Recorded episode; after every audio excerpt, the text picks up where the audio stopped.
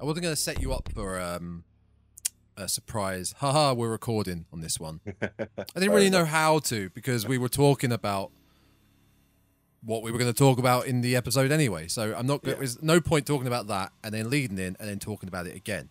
So Yeah. anyway, without further ado, welcome back to the Dreadcast, one and all.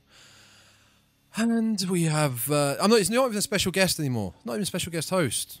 Been upgraded. It's, it's um, it's one third of the trio taking the uh, the reins again this week, and probably for quite a while until uh, T's kid turns eighteen and uh, moves out. so for the next eighteen years, welcome Aidan. Thank you. It's an absolute pleasure to be back. As ever. I can't believe it. I can't believe it. It's been a week already, and we're back. I've been looking forward to this. I hope you've been thinking real hard about horror for the last seven days, like I have been in prep for today. Man, I, I have, and I, I've been writing my bullet point notes, but then each bullet point has kind of gone off in a tangent, and that one's gone off in a. And, uh, just a heads up, folks. So today's episode, we're not actually discussing the film, um, as you can probably see from the title or the thumbnail. Today's episode is quite simply what scares you in horror, and that's a you. That's a vague you. That's that's you, Aidan. That's me. That's Yeah, We've asked people on social medias. I've, I did the it on royal, personal Facebook. the royal you. the royal you. um, one thing just before we get into that, uh, do follow us on Spotify, Apple, Google, Amazon, Podbean, and YouTube, all by searching the Dreadcast. Do give it a nice, good old, the old thumbs up and five star rating, even if you don't like it. But that's impossible because it's a great episode. It's a good, it's a great show, so do give it a five star rating. It all helps uh, with the podcast. Um, and share, share with your friends. share. Let people know. And if you haven't got any friends, go into the street and just start hollering it, You Just know- start shouting. knocking on doors. Like, it's fine. We we'll we'll we'll let it happen. We we we tell you it's okay to do that. Um, I think that's the uh, the boring stuff out of the way. Um, so yeah, today's episode: what scares you in horror? But but before we get into that, me and T um did three episodes back in the spring of last year on our individual top fives in horror. But we have a new host here on the show. It's time we need to we need to find out what your top five in horror is. Is are English. What is your top five in the world of horror? My top five. My top five. I had. I didn't have difficulty with this, to be honest. I had more than five. I'm sure when you and uh, you and T did yours, Oh, yeah. whittling down to five was um, Oh, was difficult. I've got a definitive top three. Like my top Oh, three okay. doesn't change, but the four and five spots. There's been, I say over this sort of last week, I've been thinking about it. There's been maybe half a dozen films that have cycled through the the four Ooh. and five. I will say, Um, um, I will say, when I did my top five, I I would say mine were not in order apart from the number one. Mhm. Number one is my, my all time favorite horror film, but number f- two to five could be, Yeah. you could mix them up. So that's That's fair. That's fair enough. Um, so, but yeah, I have I have settled on five. Um, that will, like I say, it'll probably be out of date if you ask me again tomorrow. Um, but and I believe there's a little bit of overlap with yours, oh a little bit on two, I think, if I remember rightly. Follow me. Um, but yeah, without further ado, number five, Shut the drum roll. Poltergeist, 1982, the original. All the all the films I mentioned will be originals. Um, Obviously. I, I think Obviously. I think that I think there's been a remake of every single one. Oh my god, there was a Poltergeist remake. There was a Poltergeist remake, uh, which I haven't seen actually. Holy shit, Um, there was. Like I said, yeah, there is there is a remake of every single film on my list, and I have seen two of those remakes. Hmm. No, I tell a lie, three of those remakes. Um, but I wow. in terms of my list, it's the it's the OGs, it's the originals. I Yeah, not I, never saw I never saw the original. Uh, never saw the original. I never saw the remake of of Poltergeist. Hmm. Um, I saw the trailer for it, and they seem to weigh heavily on the clown doll, um, which is only a really small part of the original. If you've seen it, have you seen Yeah. it? Yes, I Yeah. have. And uh, uh mm, it's You're gonna A say film. Yeah. It's a you film. Like it? You're not a fan. I it no, it's not a bad film. It's not a bad film at all. I it be, because of what it is, and it, it- this what I'm about to say is actually true, but it's such a Spielberg horror film. Yeah.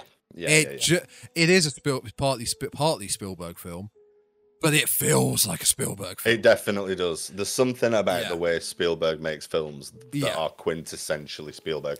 You could take out the poltergeist and you could slip ET into that film, Yeah, and, it'd be, exactly. and it is. It's the yeah, yeah, yeah, definitely. Um, and I mean, you know, it, it's my list, and these films are on there for for whatever reasons. In terms of Poltergeist, no, you're wrong. It's... You're wrong. I don't like it. It's one of the, it's it's on there because it's one of those horror films that I saw um, at an early age, and I I got a bit obsessed with it, and I watched it a lot. And there was there was a couple of films that me and my cousin used to watch, Mm. like every day, or you know, every couple of days. We we were we were obsessed with it. Hmm. So I used to watch Poltergeist. I've seen Poltergeist. I've haven't watched it for many years, but I watched it a lot for you know when I when I first saw it. Um, So yeah, it's not necessarily on there because it's it's scary or particularly or anything like that. It's it's got a good nostalgia vibe for me because it was one of those films I really enjoyed as a kid. Yeah. Um, yeah, I get that. I, it, yeah, it's a uh, 1982. I didn't realize it was that old. Wow. Um, Mm. I never saw the sequels. I I personally enjoyed it. Um, it's one of those like ones like Cannibal Holocaust where, from the Cursed Films episode, has a fascinating backstory to it. That film. yeah, it does indeed. Uh, it's sad but fascinating. Uh, Mhm. Yeah. Um. So yeah, I love it. I mean, if there's anybody out there that hasn't seen Poltergeist, basic premise is family move into a new build estate, and spooky things start happening, centering around the the young the young girl of the family, the Carol Anne, the daughter. Um, and it, it later transpires that these spooky goings on are occurring because the estate was built on top of a course cemetery. mm. Of course it was. Um, yeah. where they move the headstones but not the uh, not the bodies underneath. Which they um, actually used real bodies, didn't they, in the And film? they did. Yeah. Yeah. that is that is one of the big sort of fun facts about Yeah, oh, Poltergeist. is- fun. Oh. is that in sort of the climactic scene in the in a swimming pool, a lot of cadavers pop out of the ground, Yeah. um, which should be up there for the Oscar for best dead rising out of the ground scene. no, I've got a I've got a video that says different over here. Okay. um, but yeah, yeah. Apparently, they were real, uh, real skeletons. Mm. Um, which It's been is- to hell as well. has it? I mean, in like uh, I'd say pop pop culture entertainment, Mm-hmm. it, it gets it. I mean, Scary Movie is probably the the most famous one. Scary Movie Two. It's it's one of the main films that it's um, parodying. The clown It- has a scene with oh um, yeah, yeah, yeah, yeah, yeah. Ray. Yeah. Like it's and, and other moments from it, and I think it's been parodied in Simpsons, Family Guy, maybe sat like just little things like Yeah, that. Yeah, I think so. Which- There are little little references. It is. It's you know. It is. It's one of those. It was a. it it's a was big film. It's a big film. Yeah, I, I'm not too hot on the sequel. I would say I'm not too hot on the sequels. I have seen them. I don't remember them anywhere near as well. Um, but that I've the never first one was um, was yeah. It was a. I, I watched it a ton. The scene where the guy peels his face off in the mirror. Yeah, I absolutely loved that scene. It was brilliant. I Um, think- I think one of my my favorite bits about it was uh, it's a little thing, but I'm a big fan of an actor. Just looking up now because I couldn't remember his name. Say I'm a big fan of him. Uh, bu- bu- bu- bu- bu- he is also in Return of the Living Dead one and two. Um, oh, Strange things have been. IMDb started playing the trailer. Sorry about that for the audio listeners. Of this is I should have had this ready. What's his name? What's his name? What's his name? What's his name? James Karen. Uh, so he plays Mr. Teague in the film. Um, I'm Not sure. It does, and I'm trying to remember who Mr. Teague is. Yeah. Is uh, he? He's possibly one of the property developers, maybe. Oh. Well, this is embarrassing, isn't it? I shouldn't have brought it up. but that's the thing about the Dreadcast is we we like to fly by the seat of our pants. It's we ne- it's an never inf- said. Yeah, we never said we were going to be accurate. it's an informal chat. We want to we want to pique your interest enough to go and watch these films for yourself. He's the boss. Uh, he is the boss. Here we go. As the webpage loads up, he is the boss of Steve Freeling. He was the one who built a living place Yeah. called Cuesta Verde in California. There we go. Yeah. He's, He's the guy. It's you his fault. the headstones, but not the bodies. Yeah. He's big fan at of him. Big fan of him. I didn't expect that to be on your list. I, well, I don't, I don't know what I expected on your list, but I mean, like I uh, said, like I said, the, the the bottom two spots they were, you know, uh, shout out to the Omen, which nearly Mm. made the list. Um, switched, I switched out at the last minute for that nostalgia reason, for the reason that yeah, it was one that I, I watched a lot. Um, and again, I haven't, like I say, I've not seen it for a long time, so I probably should give it another give it another spin just to Have you ever seen The Gate? the gate. because it's not a poltergeist film, but it's the same sort of setting of set in a house, mysterious, mysterious uh, paranormal things keep Oh. happening. But Stephen it's like- Dorff. Yeah, and it's it's like uh, evil coming from a, a I don't know a portal gate down to the ground outside. Yeah, I, think I have seen it. I think I have seen it. Oh, wait, That to me reminds me a bit of Poltergeist, but I think Yeah. I preferred it. I think I preferred that to it.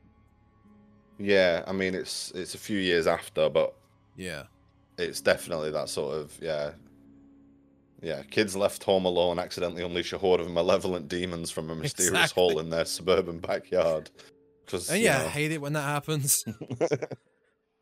it was the eighties. Kids got left alone all the time. You know. yeah, cool. um, yeah, I think I have seen that a long time ago. it's great and it film, does- folks. it does feel yeah it's definitely got similarities there um and again kind of like you were saying about poltergeist being very spielberg-esque Mm. the gate also has that kind of could be a kids movie Oh could be a family could be a family movie um yeah fair one so yeah that's Ooh. number five Here, here's one just, just before you move on, and kind of related to our topic today. Mhm. Did you find Poltergeist originally scary when you watched it? oh no i don't think i Mm. did i don't think i did Mm. Um, there's. Let me just. Now, I didn't, but it has elements. There's a, in the beginning when just before things burst out properly and and you know it all kicks Pop off. off. Mm. There's a scene where um, I think they go into the kitchen and all the furniture's stacked up Mm. I love that scene.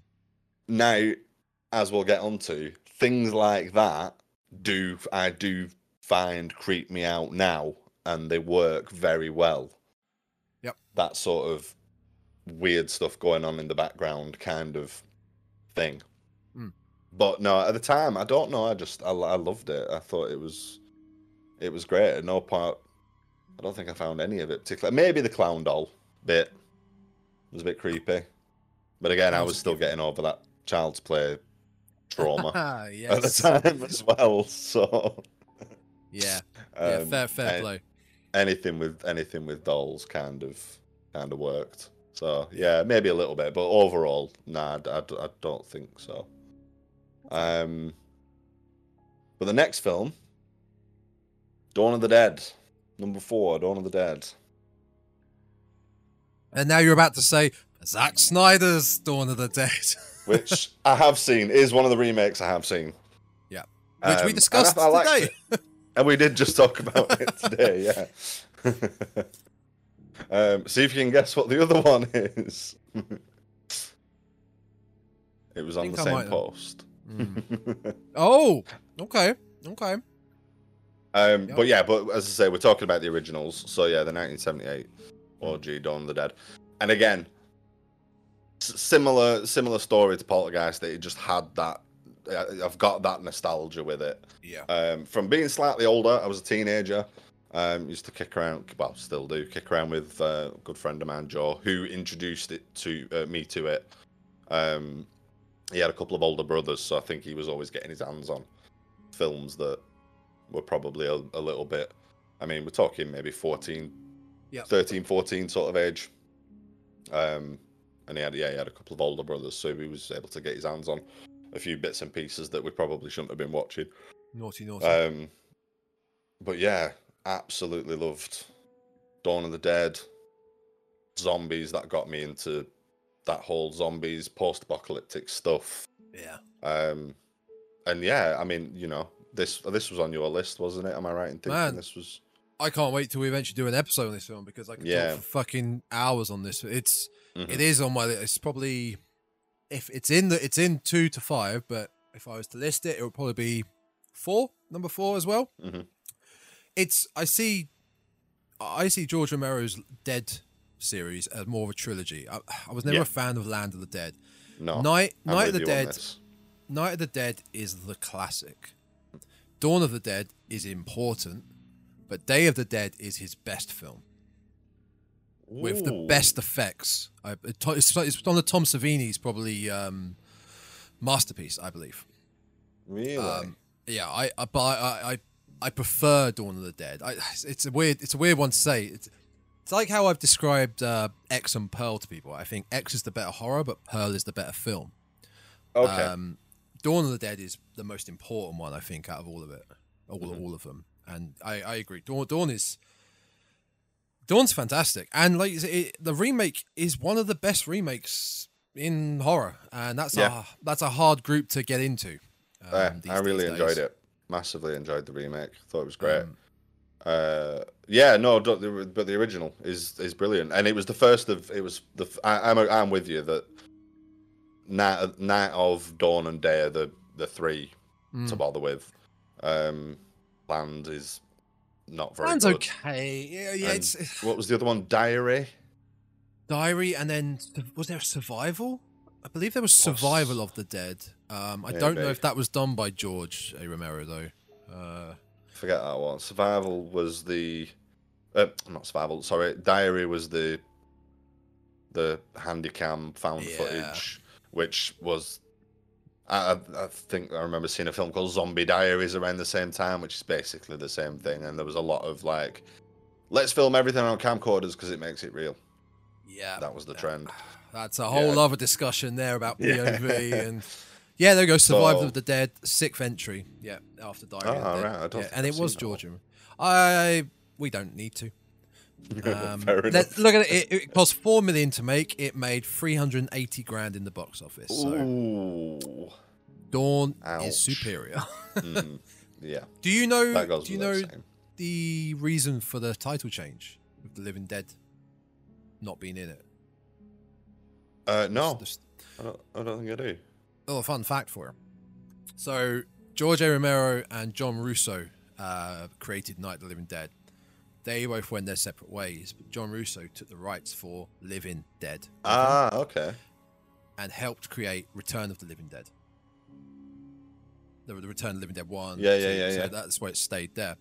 Ah, and okay. then George A. Romero um, obviously lost it, so it went to Dawn of the Dead rather than Dawn of the Living Dead, Day of the Dead. I see. I see. I it's a little thing.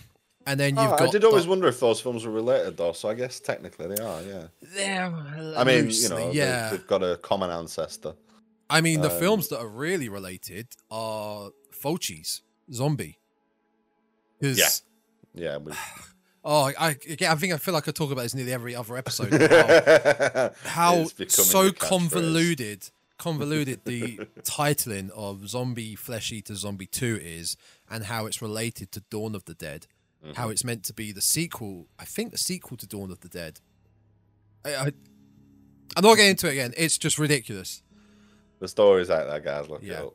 Good call. Um, good pick. Good pick. Yeah, so yeah, I loved it, and it, as I say, it was the first. It was the first of that trilogy that I watched, um, and I just, I just, I mean, I don't know. I loved, I love the the shopping mall stuff because I think everybody's fantasized about being locked in, Yeah. a shopping mall, being able to do what you want, and there's all that sort of stuff going on, and um, you know, there's the, it, the there's the the intelligent, the highbrow political commentary and social commentary that Romero's films had.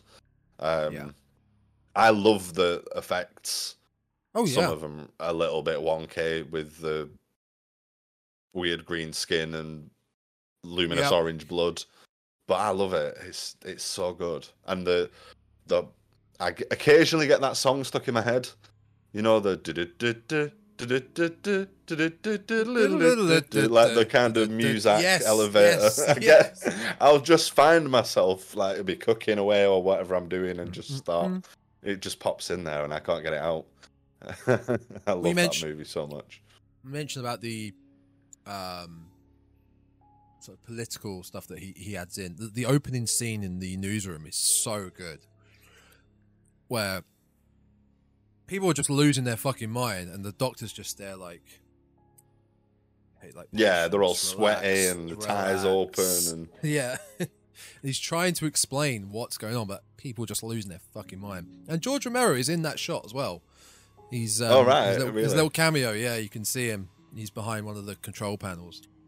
Yeah, Um, it's got it's it's great, and there's like some of the sweeping shots over Oh, yeah. like the the empty towns and the it's it's brilliant. And and what I what I like about, I mean, you kind of get a.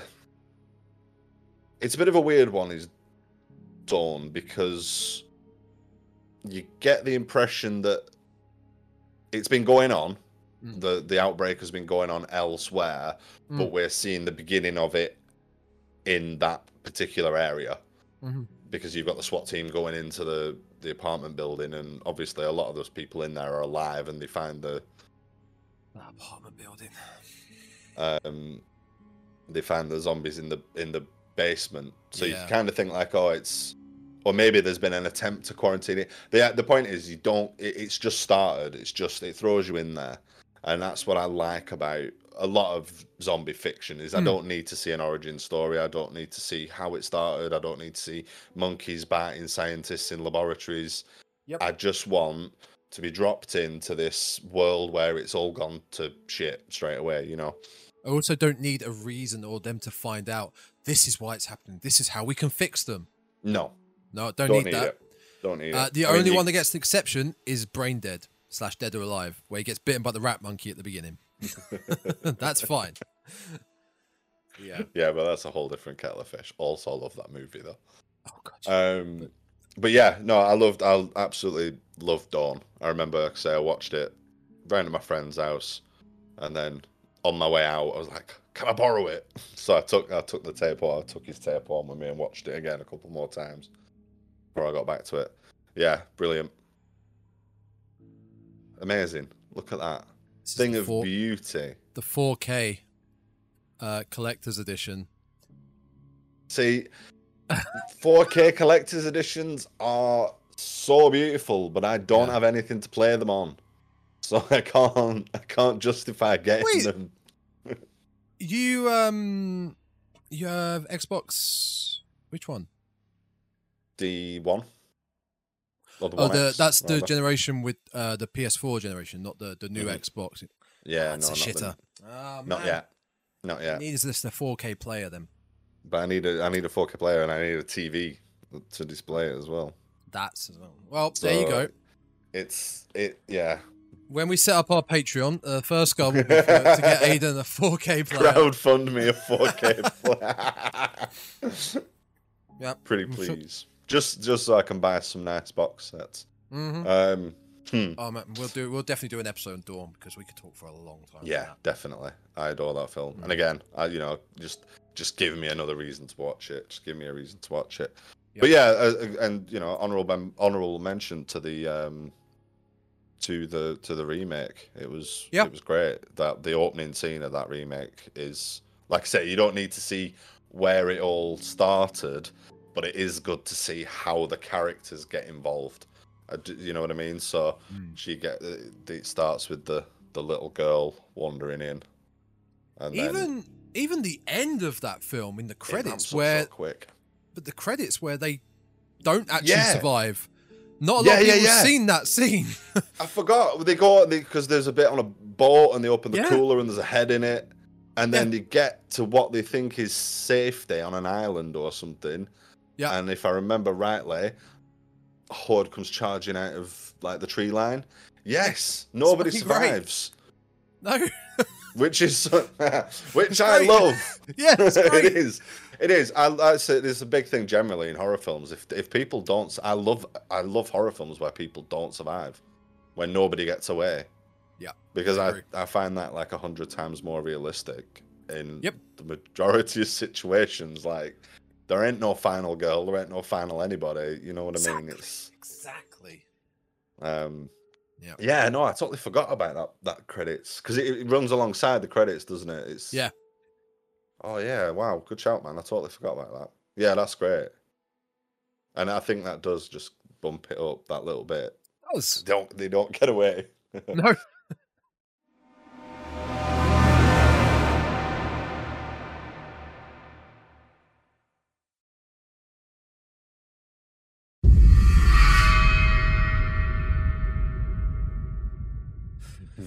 So what's number But three? yeah, no, definitely good. Uh, so yeah, number three, Texas Chainsaw Massacre. And again, we're talking originals. We're talking about the OG 1974. We're talking the greatest horror mean, film ever made. That's what It we're talking. is. That's what we're talking. It well, it's not because it's not in well, it is. spot, it is. I mean- but it is. Yeah, well, it It is. It's yeah. It's so good. For Yeah. there isn't an episode on this, is there? No, I've been You did the new one. We- You did the 2022 one. yes, and we'll never Yeah. discuss that ever again. But there's a lot of classics I've been trying to hold off on because I don't want to blow the load at once, all at once. You know, Fair enough. Um, Fair enough. why? Which is why back at Halloween we didn't do Halloween original. We did Halloween Resurrection. Sure, sure, sure. Appreciate. But no, that. I appreciate that. this episode will take me. I, when we do it, it will take me a lot of time to get my notes down. It might Yeah, be a yeah. two-parter. Like, oh man, it's it's perfect. again, again, it is. It is phenomenal. Um, and just excuse me. Just recently, I've been listening to a lot of um, horror-related stuff. Um, and documentaries and things like that. And there's a reason this is a classic. It comes up time and time and again. Yeah. People, uh, you know, you can we can talk about it. We could talk about it endlessly. Mm. That it's just so good. But what I love the most about it, and this is one that I do find I did find scary when I first saw it. Same. It's creepy as hell. Mhm. It's not the violence, which is all very minimal, as you know, many people talking about this film have said. There's not as much violence in this film as you think there is. There's a There's lot no of like gore. There's no gore. There's a Nope. lot of stuff that's kind of implied. You know, your memory makes it worse than what you what it actually is, and that's brilliant. That is Yep. just phenomenal. And uh, and yeah, it's so creepy and like watching it, and you yeah you get that sense that this stuff's been happening before and lingering shots on like the the kind of scarecrow effigy exhumed body at the beginning and Oh yeah, the grave when they dug the grave up. Yeah. Yeah, yeah, yeah, yeah, yeah. it just it's just gritty and nasty Yeah. um and yeah the the tone and the mood of it and bleak Everything you've just said, I'm gonna have to just take out the notes of the part of what scares me for our upcoming discussion. Get rid of that because I've put down gritty, grainy. the, the I hundred percent agree with what you're saying, and Mm. I think the thing I've always narrowed it down to is that that film feels like you're watching a documentary yeah that was shot by the Sawyer family themselves. It feels like that the the family have done of, Mhm. of shooting this, and it, it's too. I mean, granted, it's a seventies film, so the the film's not. go- I mean, it is getting restored to four K and coming out, I believe, in February. Very excited Mhm. to see that, but the graininess will still be there. But it's that seventies grainy film. It just adds so much more texture to no, not literally texture to the real the realness of it. It feels real, Mhm. and especially with the, the title crawl at the beginning, it makes it, it makes you think. Yeah. "Oh, okay, did this happen? Did this actually happen? And they're just uh, portraying it like it's it's brutal. Yeah, I mean, I, I remember reading something years ago that people people did a lot of people did think it was real, and there were people that Yeah. claimed that they'd been psychiatric nurses in the wards where Leatherface had been like incarcerated after the fact, and th- there was there was all sorts of like mythology around it that because people did think it was real, and it would have been Tobe Hooper's 80th birthday yesterday, so I I think uh, saw that. Yes. yeah. Oh, I found out about ten minutes before we started recording. I was like, oh, probably. quick note. But I'm gonna, I'm gonna, I'm gonna mention that. I'm gonna get that in there. another thing with that film that goes hand in hand with discussion in a minute.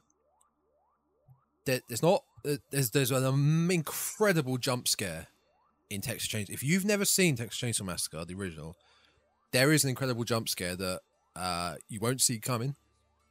It's uh, spoilers right now.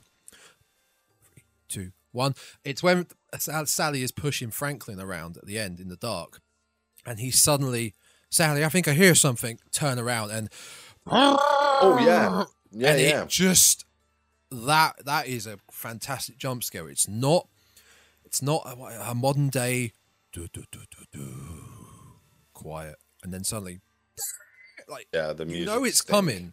Yeah, you know. Okay, here comes the monster. Th- This this didn't creep up in from you.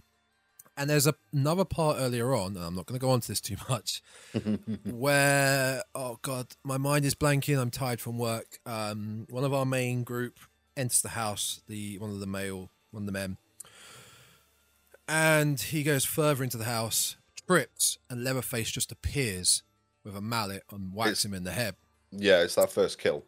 there's no jump scare. It's just like the pig sound, the whack of the mallet, Mm. the whack of the mallet again, drags him in. The jump scare sound that you'd normally get comes when he slams shut the door. Because that's the Yeah. impactful like okay, you've just It witnessed makes some that dirge sound. Yeah. Yeah, you've just witnessed some crazy shit. And, And now it's- it's... like, right, let's go.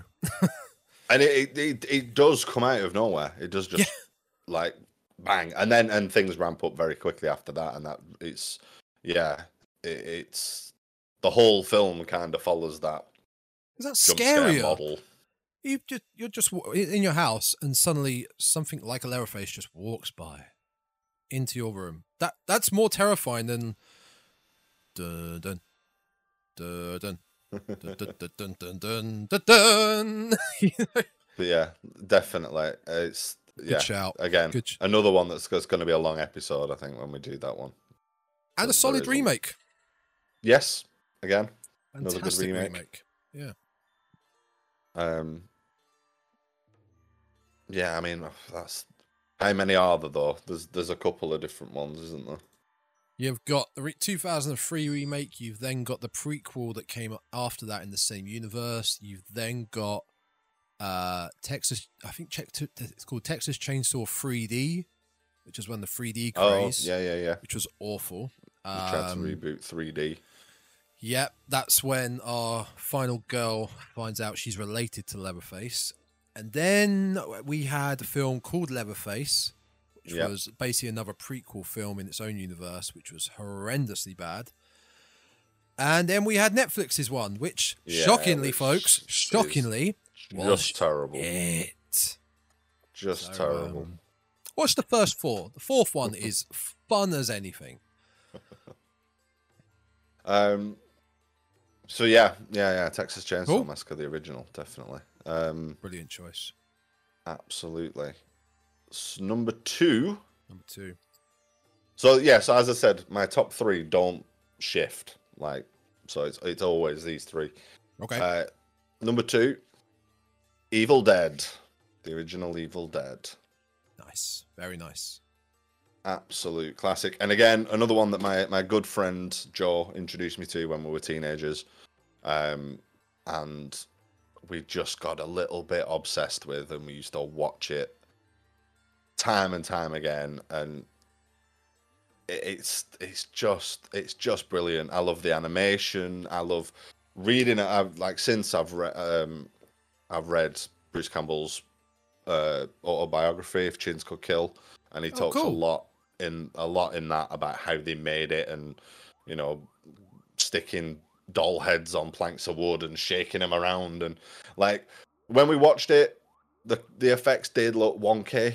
Yeah. You know, it, at, at times, and quite clearly that is something on a broomstick, or you know, this is. Hey, if it can see- works. you can see lighting in shots and stuff like that. But there are some genuinely scary moments in that, Yes, there are. particularly centered around um, Nancy. Is it Ash's girlfriend? I think she's the first one to go. No, Linda. Linda. I love what you're doing, like what I did, where these are my my favorite films. my top Absolute favorite- I love films. them. No, who the, nothing who the fuck? Who was in it? What what happened? What? I, I probably I probably should have said this earlier, but I never pay attention to what characters are called, who's directed a thing, or just I get immersed in the film, but don't re- pay attention to names. Bunch of at all. absolute hacks we are. absolute hacks. But that's why we're so entertaining, Tom. That must be it. That must be it. Um, Um, but yeah, I love that. But yeah, um, like Linda, I used to have.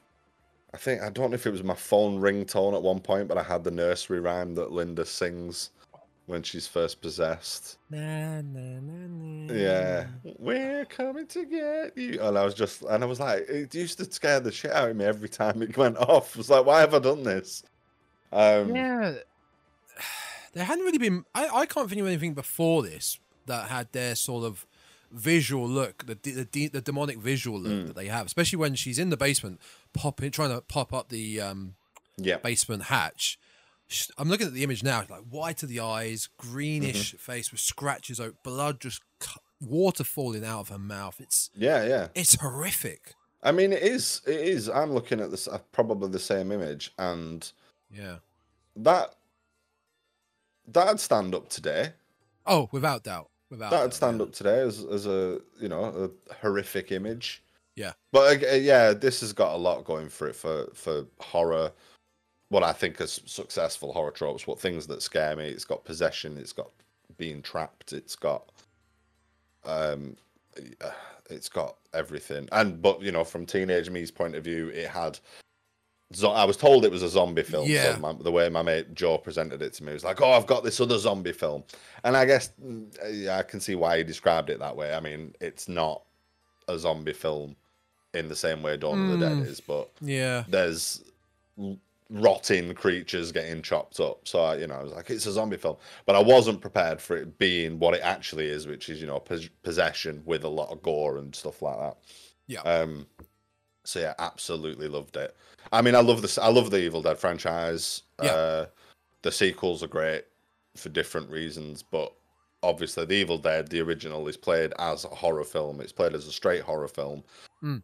There may be. I'm trying to think now. Are there any? Is there any comedy in that, or did that all come through in the second one? Oh, I was, I was I about to ask you because this I obviously both think is. no, I think because the second the second film is is basically a redoing of the first film Yeah. in a way, but they went a bit more goofy hmm with it. So the first one is a scarier film. The second one, I would say, has better production quality to it. Mhm. Like they learned a lot of lessons from the first one. They probably had a bigger budget, so it's it's hard to tell which one's the better film. If you want the better horror, you go with the first one. Yeah. If you want the funner film, maybe you go with the second one. And then, and what's good Trailer's is auto playing in the background. It's distracting. oh, sorry. I can't It's hear actually- it, but I can just see it, and I'm like, oh, I'm watching The Evil Dead now. thankfully, it's not a franchise that has any. Re- I mean, Army of Darkness is a not even a guilty pleasure. It's great fun. It's Army of brilliant. I love it. It's fantastic. It's got it's it's got skeleton warriors, which I've is ticks another massive warriors. box because I was a huge Jason and the Argonauts fan when I was a kid. So it's got it's got that whole fantasy Yeah. nights and stuff going on, which I love as well. So yeah, I, I absolutely adore the whole the whole franchise. I am so psyched for the new one. Um, Yeah. and another great remake.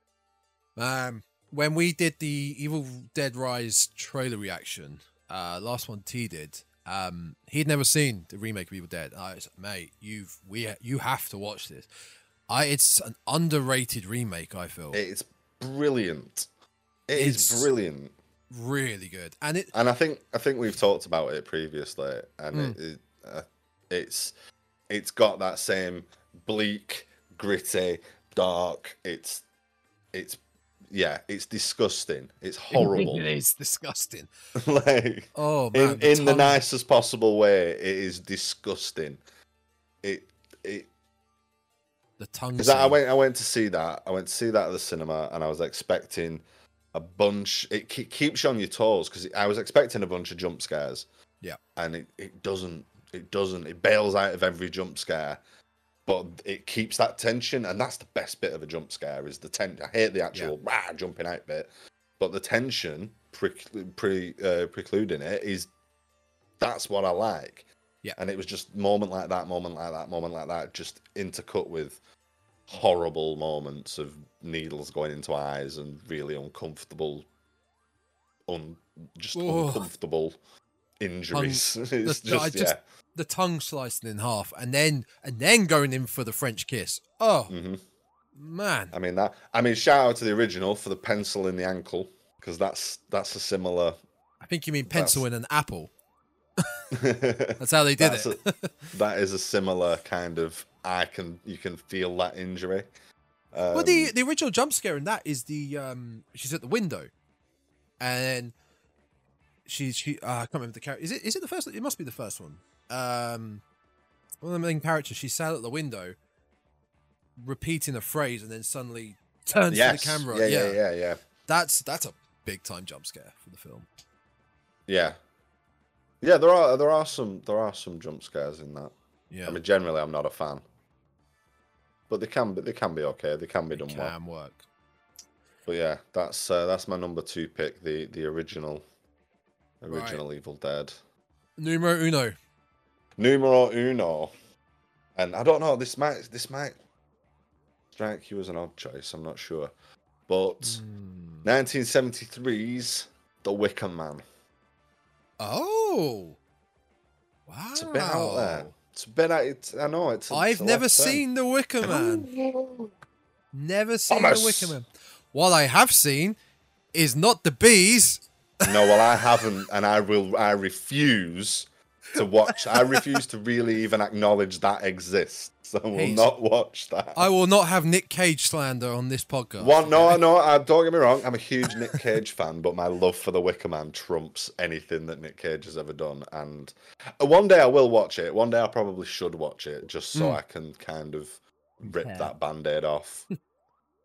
But Yeah, I've I'm never not- seen it. Oh, it's so good. It's so good. But I'm, uh, well, it is. It is brilliant. But I'm, obviously, I'm going to say that it's my number one horror film. It's probably my number one film. Wow. I I love it. I love it. and it's so creepy. It's it's got it it gives me chills, and it still gives me chills now. It's it's just it, from the start to the finish, it's creepy as hell. So you know, again, who? Well, I say who's not seen it, but you've not seen it.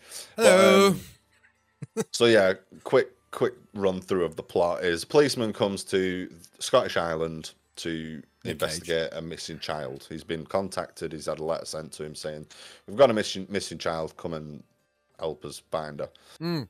And he finds out that this island is they follow the the old ways. They're a- they're a pagan society. They, there's lots of sun worship and different um, rites going on. He's a devout Christian. Yep. And he basically, and it's it's such a strange film for such a number of reasons. But the, most of the way through, he's looking for this girl, and he gets the runaround from everybody on the island. They Right. tell him one thing, they point. He's just he's just on a wild goose chase. He's following red herring after red herring after red herring. And you can see him getting so frustrated, and it's almost comical the fact that he's getting so frustrated. And then there's a big, huge twist at the end where it turns out that he's been brought there to fulfill one of their rites, one of their uh, rituals, and it's it's just so good, just the way it's done. Um, and it's and it's bizarre. It's a bizarre film. There's lots of musical numbers in there. It almost is a musical at some points. It's really? very strange. You've you've got to watch it, man. You really you've got to watch it. Okay. Okay, I will. I Um, will. but yeah, I would. Uh, I, yeah, I'd recommend this to anybody. It's it's so good. Christopher Lee's in it. He's Yeah, absolutely I've phenomenal. A little bit hammy at times, but it just adds to the effect. But yeah, that the sort of end scene where the it all it all kicks off and the, the community come together and there's a big scene where they're singing a hymn um, and all sort of swaying. And it's yeah it still gives me the creeps now. And it's such See, a I, subtle slow burn but I assume now by the fact you've said this is your favorite horror film and film that you probably really enjoyed Midsommar the other day. I did I did and it was the second time I'd seen it it was the second time I'd seen Midsommar Okay. it wasn't wasn't the first time I watched it but yeah it's uh I, again I've been down a bit of a folk horror rabbit hole just recently. Um, Yep. Wicker Man being one of the original. There's there's Yeah, three there's, see. there's three films. There's Wicker Man, Blood on Satan's Claw, and Witchfinder General that are kind of the generally accepted as being the original trilogy of not that they're related, but the original trilogy of folk horror films.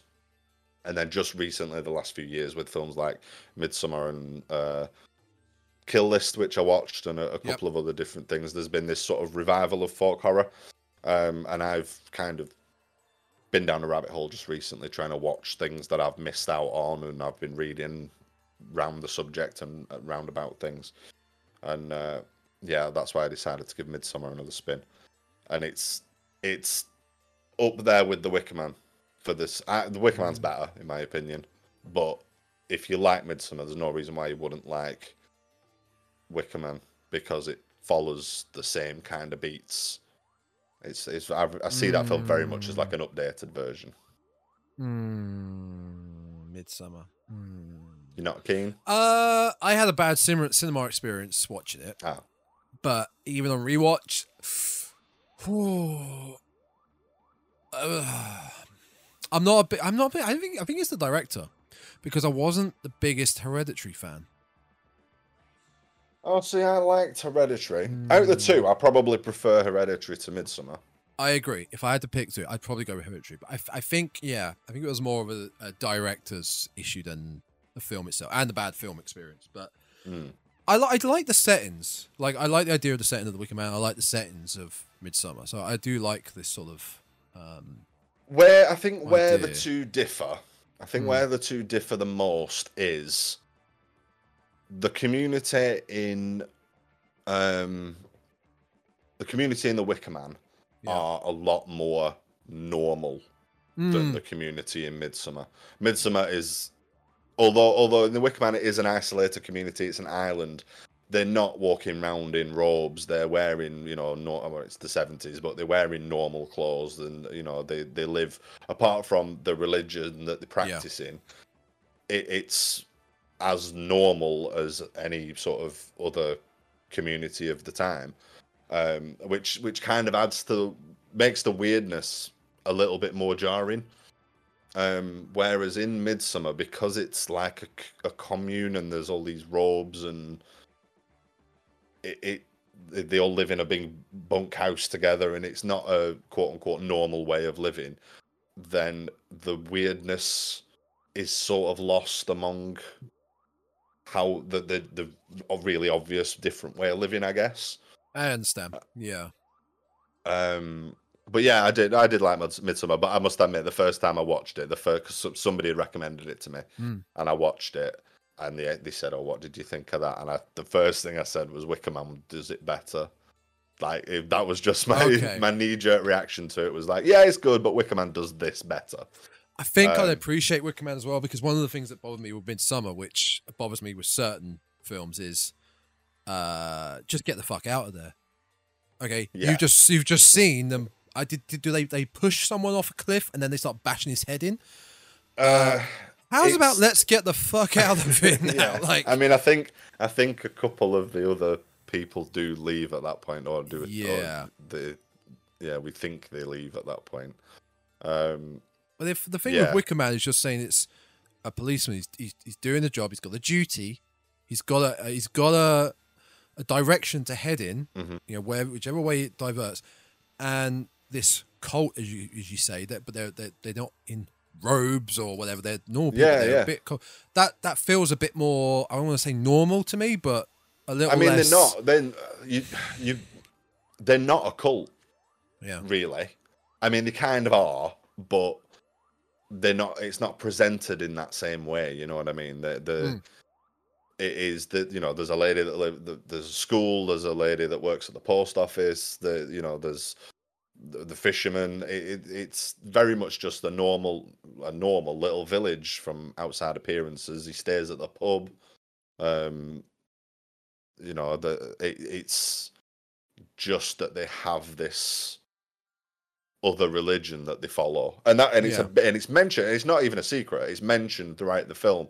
Um, Sergeant Howie, played by Edward Woodward, the main character, he's he's a devout Christian, and he he complains basically from start to finish that you know you. Or he's, he's got his nose turned up that you know they're not Christians and you shouldn't be following. He's told several times that well we just do it differently. We're not you know we're not bad people. It doesn't make Yeah. us any any bad you know it doesn't make us as evil or anything. We just we just do things differently, and this is what works for us, and that's what works for you.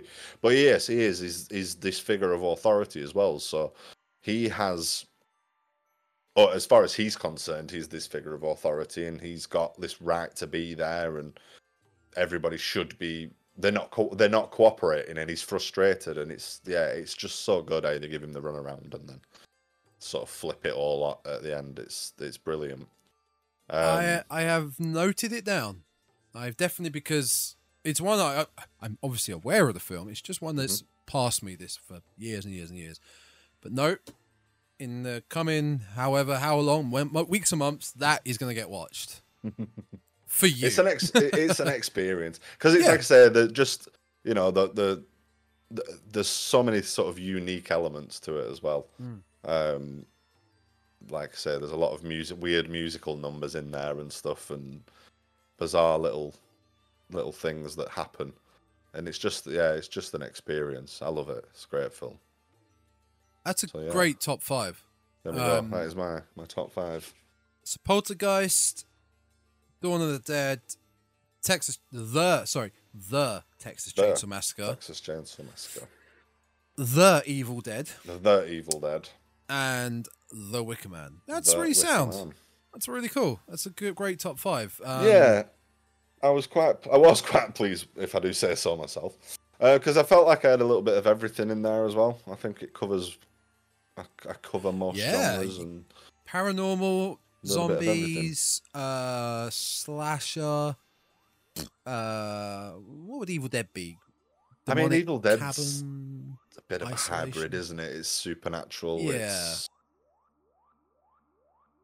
uh, well, Wick- hmm. I, I guess it's I guess it's a possession movie. I guess Yeah. it's a supernatural possession movie, isn't it? Um, and the Wicker Man folk horror. Yeah, Uh, yeah. nice. I mean, there's a, a there's a good there's a good case to argue that Texas Chainsaw Massacre is more of a folk horror movie than Yeah. uh, a slasher movie, given that there's not actually any gore or much.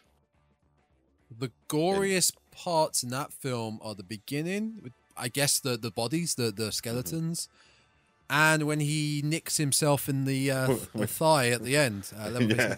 and and Sally, um, when she's on the truck covered in blood. That's Being drenched probably in it. blood, yeah, yeah, yeah. that's that's probably it. Um, yeah, solid list. Uh, and I'm glad I'm I'm glad I didn't expect half of them. that's, That's really good. good. Yeah, That's good. yeah. But yeah, yeah. I was like I say, there was there were a couple of other films I could have chucked in there. I was contemplating bringing The Omen up at one point because I've got a lot of love for that. Um, what was it? Uh, and I did one thing I did notice when I finished was like I've got nothing made after 1982. Everything's really old, Yeah, you're right. I never really clocked that. Holy shit. and I was Oh, like, should I put the Evil Dead remake in there? Paranormal Activity, I really like. I should, should have put a modern one in there, and I was like. Oh, Uh, just nah. I'll stick. I'll stick with what I've got, and uh, but yeah, nothing- Mine goes nothing up too to modern. 2008 would be my the most modern horror film on my list, um, and that would be Martyrs. Um, Rec was 2007. So yeah, 2008 is the most modern I Rec- get. Rec Rec could have been in there as well. Like I said, ask me ask me tomorrow and Rec will be in there and Poltergeist will be out or something. You know, Yeah. like, there's a there's a few that I could change around quite easily. Yeah. Well, honorable mentions. Yeah, yeah.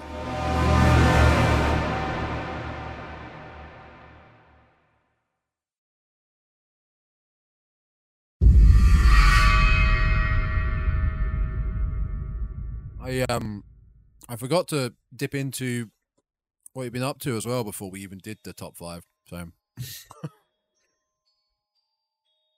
Books, horror, like whatever, like you know, like we did before. So, I am very intrigued though by that book you um sent me today. Yeah, Yeah. Um, well, as I as I told you, it's yeah, my New Year's resolution to read a bit more this year. Yeah. So and and then now I've started doing this. I thought, oh, I'll uh, I'll have a look for a few horror books. So I was looking obviously for novels and stuff. Yeah. And then just happened across this. So, because I, I think I found another one. I can't remember what it's called now, but it's about slasher films generally.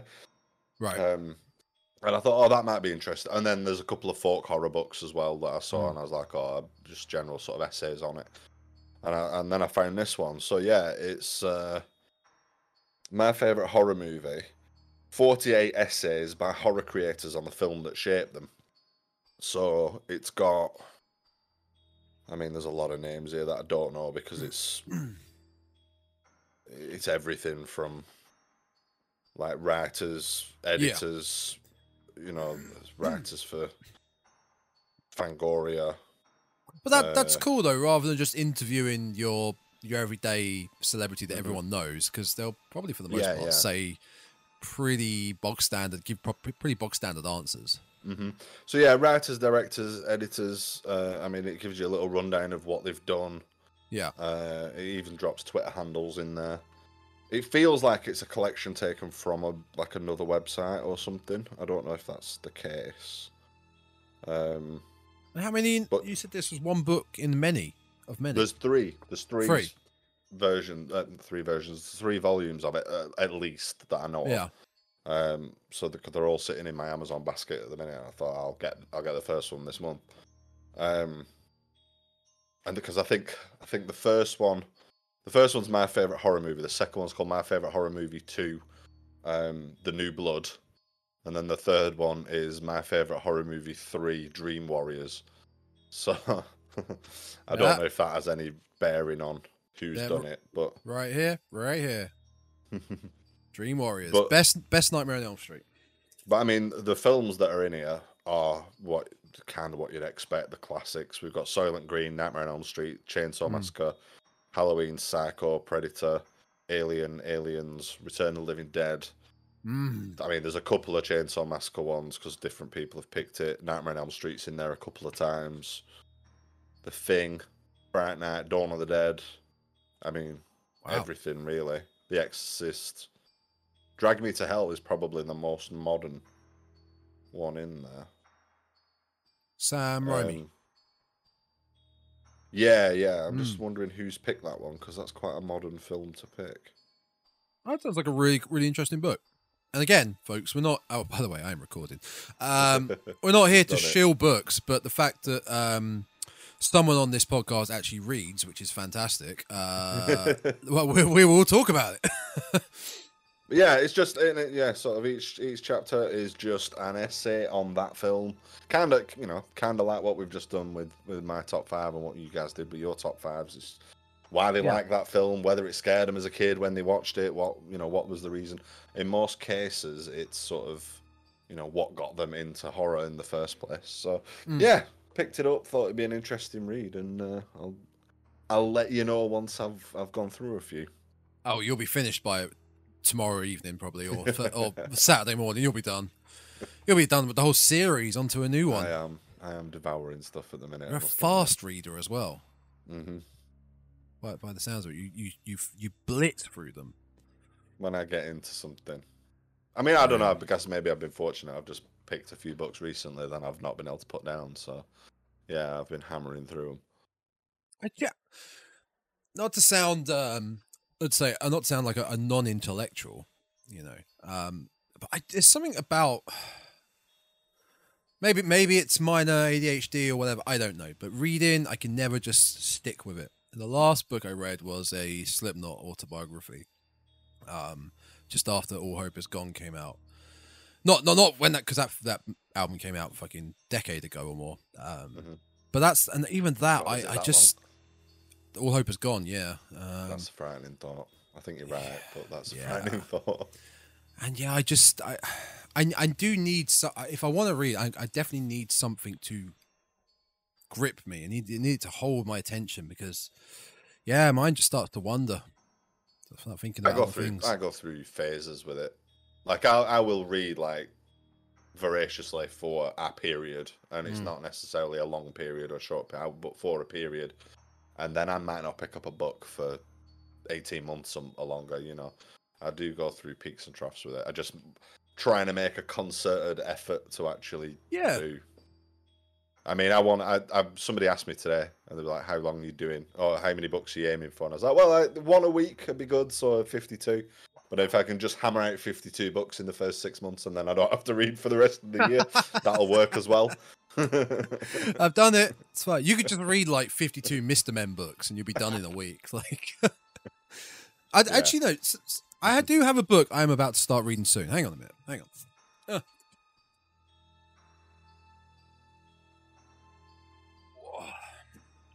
So I got this for Christmas.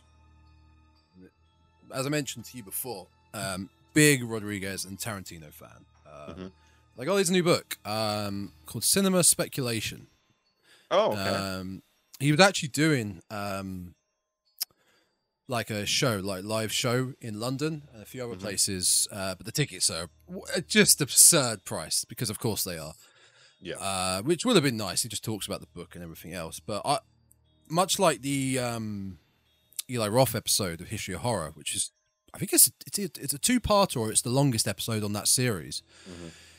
I could listen to Tarantino talk about film all Yeah. day because I was he just going to say that I could as well, quite easily. he know he ju- his knowledge is just insane. It's like, oh, this actor was in here, but it was better in this film, and then this film had a good sequel there, but it wasn't as good. as... Uh, I could I, I could learn and just listen to him talk Yeah. about film in general all day. So I feel like this I'm gonna get hooked on, and I'm looking Yeah. forward to this. Um, so once I move house soon, this is gonna be my job to get through that. Yeah, you'll do it, man. Like you say, you you know that's how you get in. This has turned into a reading podcast now.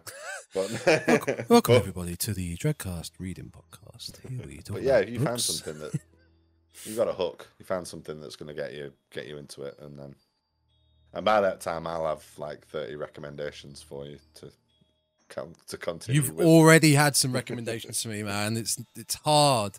I mean, this podcast alone, is doing it for I think we've been doing it for a year now. We we started when Scream Five came out last year. I need to check up on that anniversary, whatever.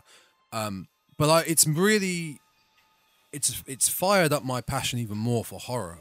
Yeah. Uh, wanting to watch more and more horrors I hadn't seen, rather than being, uh, I can't be asked. I've never seen it. It doesn't look good. Uh. I'm I'm more open to trying a lot more horror now. I'm more open to discussing horror that I don't know about or not really too fun. It's just fueled my passion, and I think Oh, definitely, man. much Yeah. like with your books, I, I'm I've been wanting to watch and, and have been watching so many more horrors in a say a short period of time than I would have normally. Not Yeah, as many same. as you, like one in. No, you messaged me at appreciate 11, 11 a.m. in the morning. I'm watching the Babadook. Like, what the? F- I'm machining Yeah. some stuff at work, I've- and he's watching I've the got horror. to film. catch up. I'm the new kid on the block. I've got to catch up. Yeah. But there, but but yeah, coming a, a similar sort of angle to it. I mean, and I I was kind of like, oh right, okay, I guess I'm co-hosting a horror podcast now. Should probably watch a few more horror films because I like to say that yeah, I'm a horror fan and I am, but then I think there's a lot of stuff I've not seen um for whatever reason. So I was like, I probably should.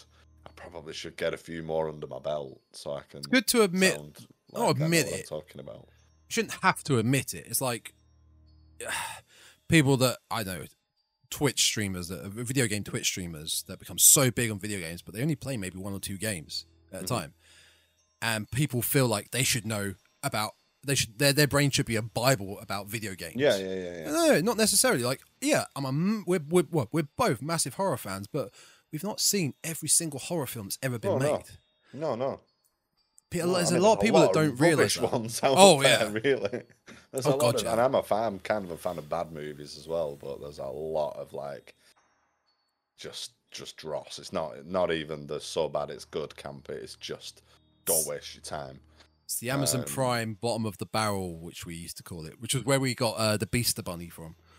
Yeah, Um, the most of my watch list is made up of those films. I think that sounds brilliant. the Gingerdead Man. Like, yes, there's about five of them that I need to work through. the Killer Sofa. Killer Sofa's brilliant. I knew you were going to say that. I fucking love Killer Sofa. It's amazing. The director follows me on Twitter. But but Aidan, did it scare you?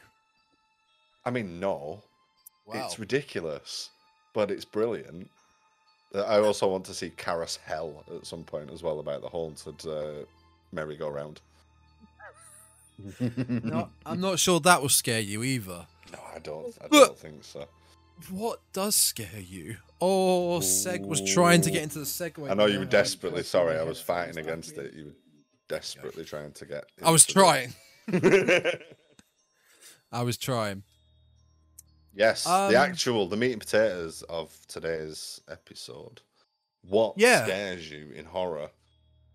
It's quite a vague question. It, it is, but I feel like that's Yeah. what I did it because it means we could really get into detail a bit more Yeah. about it. and it opens the the scope as well because I mean the short answer what scares me in horror Mm. not very much Mm. quite honestly I, I I had to rack my brains Yeah. to think actually what what does scare me um but it's it's vague enough that you can go into a whole bunch of stuff about you know what is fear generally anyway you know and what scares Mm. other people you may have seen that put out on twitter uh, asked i asked the question to the to the twitterverse to see because i thought it'd be nice to get some uh, other other perspectives and just general because i mean i could tell you i could probably tell you in 10 minutes what what does and doesn't scare me but you know I, that I um, wanted to get a, a sense of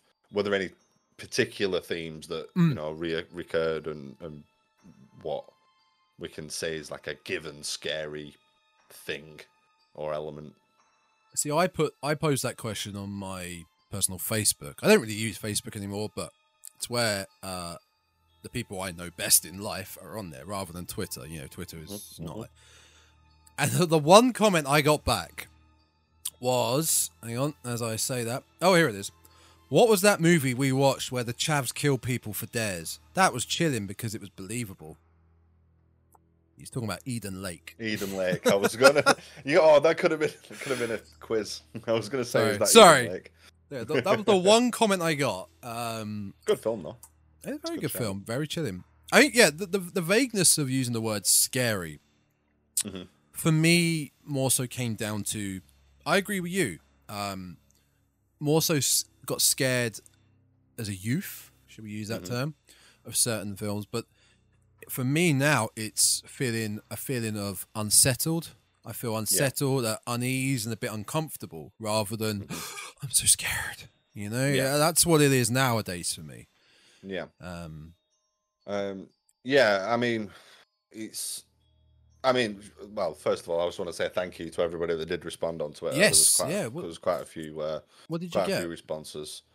So it was it was good of people to to weigh in. There was a few people that just tried to tell me a horror story. Like just I'm not I'm not asking for I'm not asking you to write a horror story right now. Just tell me what scares you. But but thank you massively to everybody that did respond. Um yeah, I mean I can I can tell you right now what doesn't scare me. Blood blood and guts. That just doesn't doesn't phase me in the slightest. Gory films I'm not I'm not squeamish about it. Seeing somebody, you know, any slasher film, seeing somebody's head get chopped off or whatever, it, Yeah. it's not is not going to frighten me. Um, seeing somebody sort of in the position where they're possibly going to end up getting their head chopped, it's the build up. It's the, Yeah. I think and this is what uh, what came back in a lot of the responses on Twitter and just me thinking about it generally. Tension, tension's the scary thing. However, that tension is generated varies, but it's it's not like it's not the jump scare; it's the build up too and it, it's the feeling of of yeah, knowing something's coming or that sense of unease that something's happening. I Um, think you're right with the tension. I think the last modern film that I feel right off the top of my head um, filled me with a dread of uh, and tension was probably the original Paranormal Activity. yeah, Uh, I, I, you no I matter what, on pe- the same one. yeah, no matter what people say about the franchise, it did jump the shark. It that first film is very is important in many ways, but you what I like to be immersed when I watch a horror film, right? So when I watched the first Paranormal Activity, I was on my own, a lot younger now. Lights off, just that.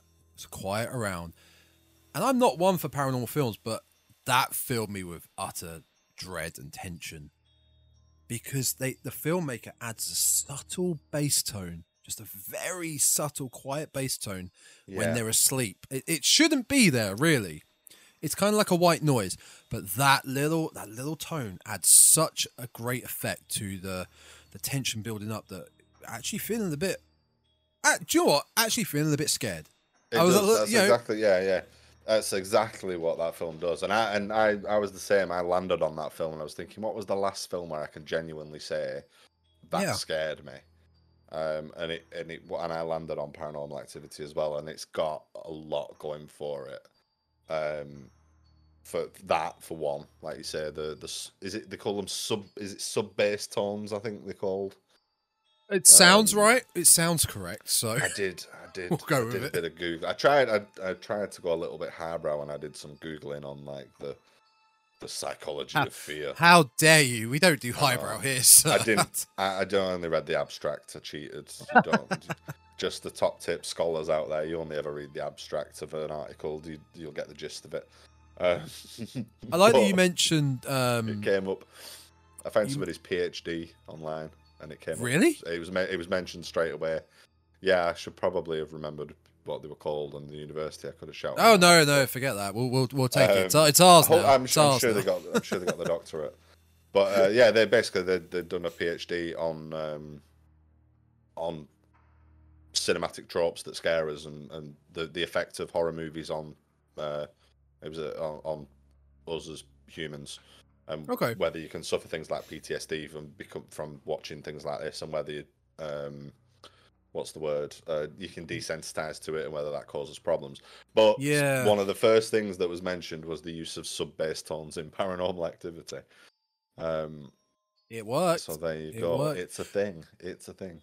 when you mentioned the, the blood and guts, and then we went on to paranormal. Like I, I, I actually when I- when I did my notes, I kind of, I kind of wrote them down in sub the horror subgenres, Mhm. and thinking about what people will find, what other people find scary. So, for instance, blood and guts.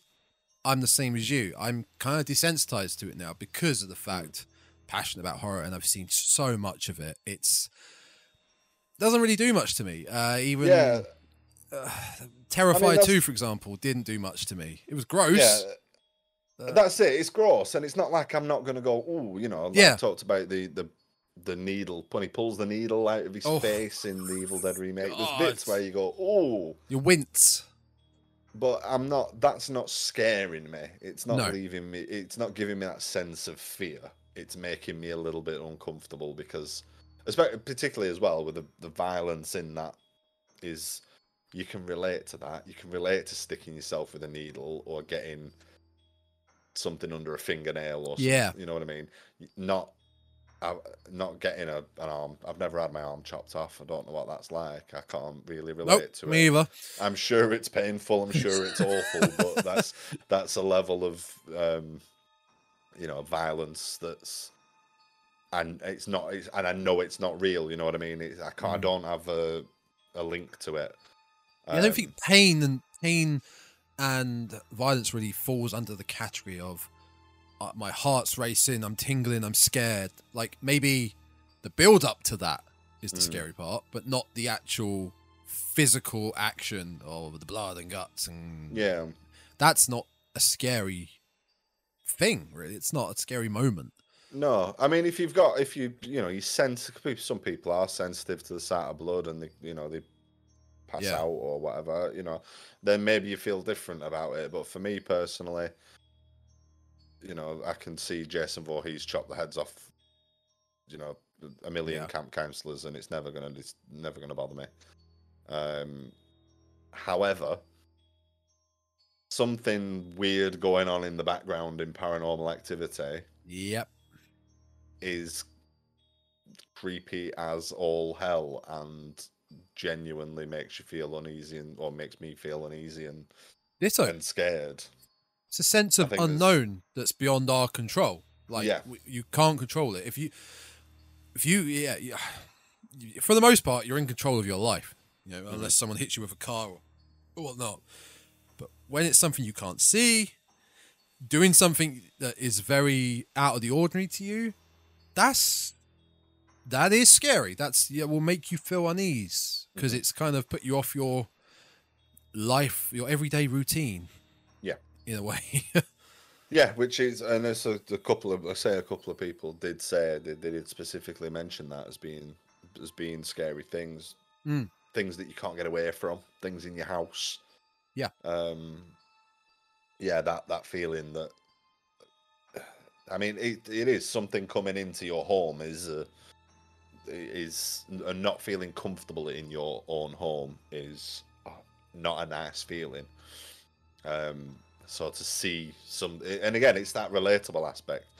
Yeah. Um, I mean, I got I got burgled a couple of years back. no and- shit Yeah, and it was a couple for a. It took me a couple of weeks after the fact to feel comfortable.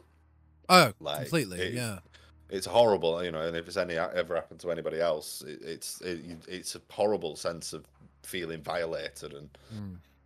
Yeah, somebody's been in your personal space without you knowing or you know without your permission, and and yeah you know a lot of those paranormal films sort of feed into that fear. I think of something invading your space and you can't do anything about it. Um, and that's yeah, that's that's frightening. you know, without even knowing, you are you're you're giving home runs on these segues because what I was going to try and link that into was home intrusion, home invasion slash home invasion because that to me is another that that along with the unknown and something beyond your control is is scary to me. Um, and the best the best film I've always thought that could represent this was The Strangers. If you've ever seen Strangers. with uh, Liv Tyler. Um, I'm sure I've seen that. Newly married couple uh, return to their home, and it's three people with uh, a weapon each, um, sort of bags over their head, like a like rucksack, uh, rucksacks, um, knapsacks over their head. yeah, I've. I've seen just start- that image. yeah, you would- you would know the image for all the posters. They just start terrorizing them, invading their home, and it's there's not it's it's a bleak film. Um, but the idea of home invasion, it feels too close to home. I guess for like yourself, for yourself, if you've been burgled, then it's the scare factor is going to be even more monumental because you're it's far too close to home. Yeah, No, no, Uh, yeah, pun intended. something a similar angle, and to be honest, kind of got worse because it ticked a few other boxes for me. But was us? Oh, Um, yeah. Jordan Peele's film Mm, because that doesn't start with, but when that when that when the horror ramps up, as as Yeah. it were, it looks like a home invasion film, and, and that's kind of from seeing the trailers or early screenshots, etc. That is what I thought it was. I thought it was going to be like another Purge or um because the first Purge is a home invasion film as well, isn't it? Pretty much. Yep. Yep. Um, and I thought, oh, it's gonna, it's something like that. And it wasn't until I actually sat down and watched it that I realised it's not that. It's something worse because that gets very creepy as well. Yeah. Um, but that again, it's it the it begins with that um that sort of like it begins with that uh yeah that intrusion. Um, yeah, it's it, it, you- never want to feel you never want to feel in a vulnerable state in your sanctuary in your home. No. like I mean, touch wood, and thankfully, I've I've never experienced that. It sucks for you. That's shit. Uh, Mm-hmm. I didn't, didn't know that. That's awful. Were you were you in when it happened? I was, I, I was Oh, kind, man. I was kind, yeah, it was, it was kind That's of even woken up by it as well, which Jesus. was, yeah, it was, you know, I can't. They got in through a kitchen window, Hmm. um, and I woke up. I woke. It was, and I. It was. I can't remember. I think it was a Saturday morning. Um. And I yeah, and I woke up and it was like, oh, you know, I looked at the something had woken me up. I didn't I realised what it was after the fact, but I looked at the clock, oh, I'm not bothered, and went back to sleep, rolled over, went back to sleep. Yeah. And then I came downstairs and as I was coming down the stairs, I had this sense that something wasn't quite right. Yeah. I was like something before I even got to the bottom, before I even saw that the back door was wide open and like a lot of my shit had gone missing. I was like something I could I just had this uneasy sense as I was walking down the stairs, something's not right here. Mhm. What what am I gonna see? And yeah, and I, I found yeah, like I say, I found that they they gone in through a window, and then I had, I used to leave my keys in the back door.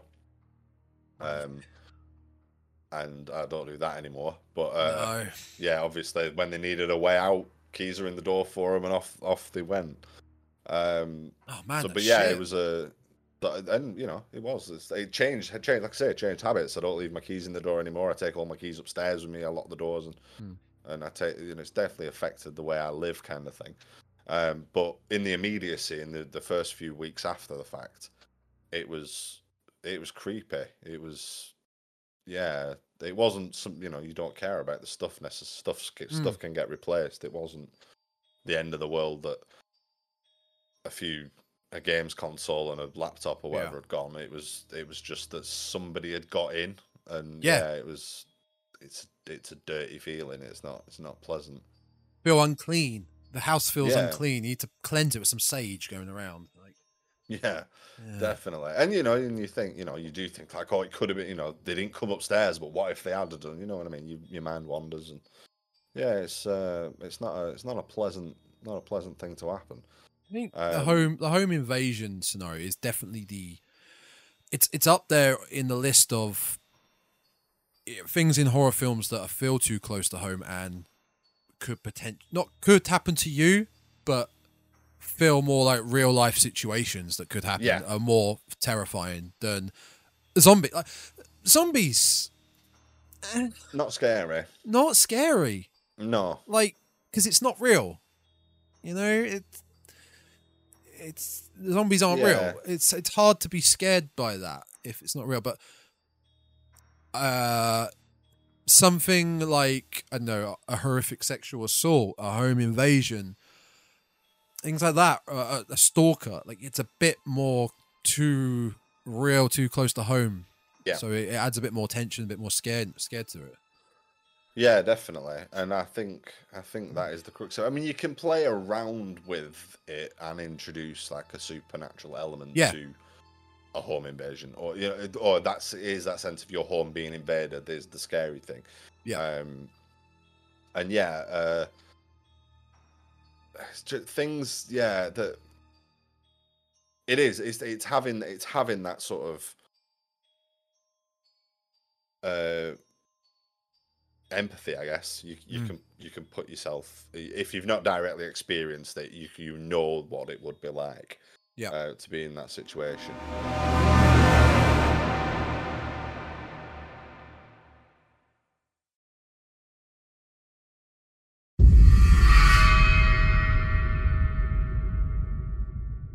something that gets me is pov pov footage now Bingo. we've talked about it before and we've touched on there has to be a reason why these people are filming and and all the rest of it and yeah, Yeah. there does but you also mentioned being uh, immersed in a film and immersion and Yeah. there's no way no other way of immersing yourself better way of immersing yourself necessarily than to be looking through that character's eyes as they creep around the basement or enter Yeah. the haunted mansion or whatever it is that they may be doing. Absolutely. So yeah, that is that that gets me, and it kind of it's kind of jump scary, which again I think we've talked about. Neither of us particularly fond of jump scares. Um, No. no, they're they're they're they're uh, for the most part the worst. They made the top of my list of really uh, moments that aren't scary. They're they're cheap. Mm. They're they're put in to enhance the horror film uh, Yeah. for your audience, but in a, in reality, they're not. They're, they're meant to make your heart race and meant to make you jump out your seat Yeah. and go oh, but they're You'll not get- scary. You'll get a physical reaction out of me with a jump scare. Yeah. More, more, you know, nine times out of ten, it'll get me. And but yeah, it's they're they're a bit lazy. I don't, I don't like it when a film overly relies on them. You know it's coming. You get the build up. You get there, and then it's just the the, and it's it's more often than not a loud. It's just a loud noise, isn't it? It's a loud. It's musical- exhausting. Yeah, It's Yeah, yeah, yeah. exhausting. the loud I- music sting and whatever and it's and and and you know it kind of it can kind of ruin what the what you're doing anyway because once you've shown the monster one once you've shown the Yeah. the thing then that fear's gone.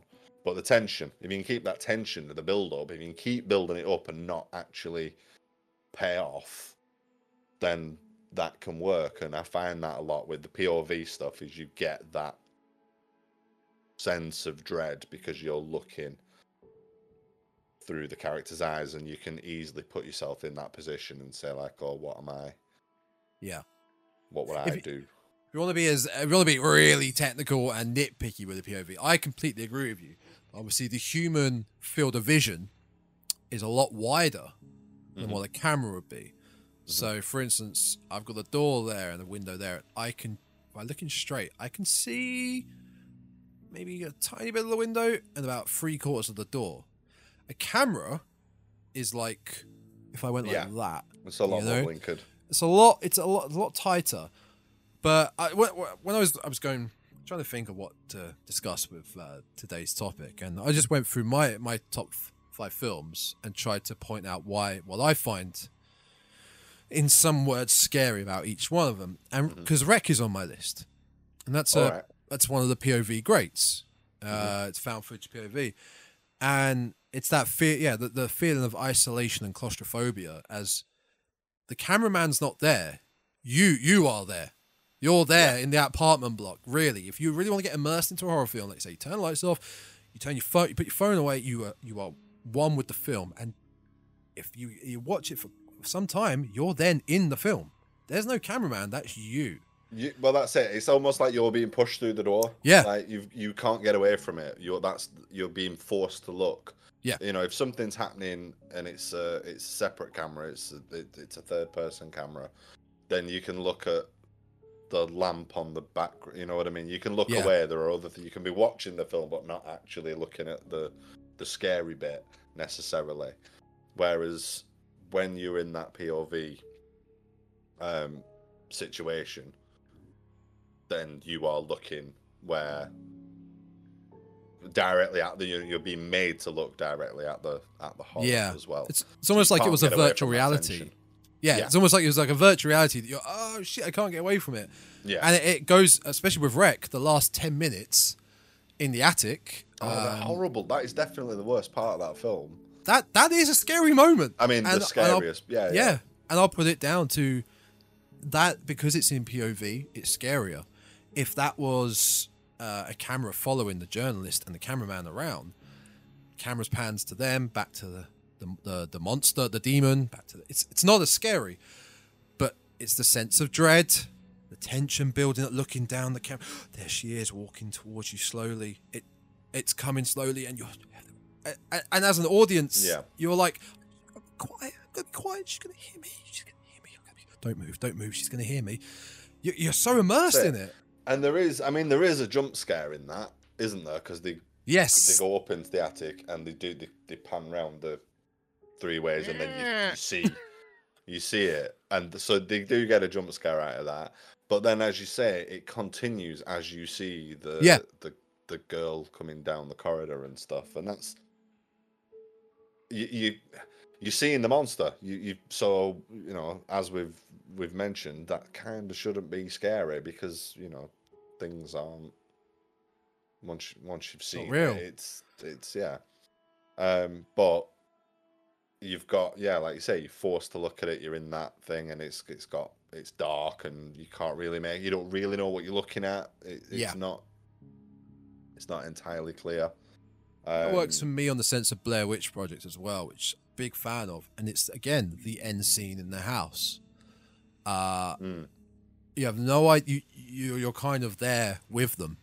You have no idea where the fuck this house is. You're in the middle of nowhere. You've got handprints on the wall. Like it's so uneasy. It's so unsettling.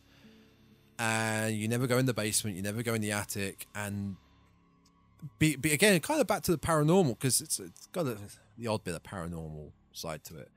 Mm-hmm. The POV shot really helps. If it wasn't POV, it wouldn't be as scary. So No. P- if POV is done well, like some examples we just used, it can be scary. Yeah, yeah, yeah, definitely. It's, and it, it is. It's all about the immersion, and it's all about being forced, forced to look at what's happening. Um, Yeah. yeah, which which is why it works. On kind of the other side of the coin, um, something else that I find uh, maybe scares is too strong of a word, but really helps to sort of ramp up the creep factor.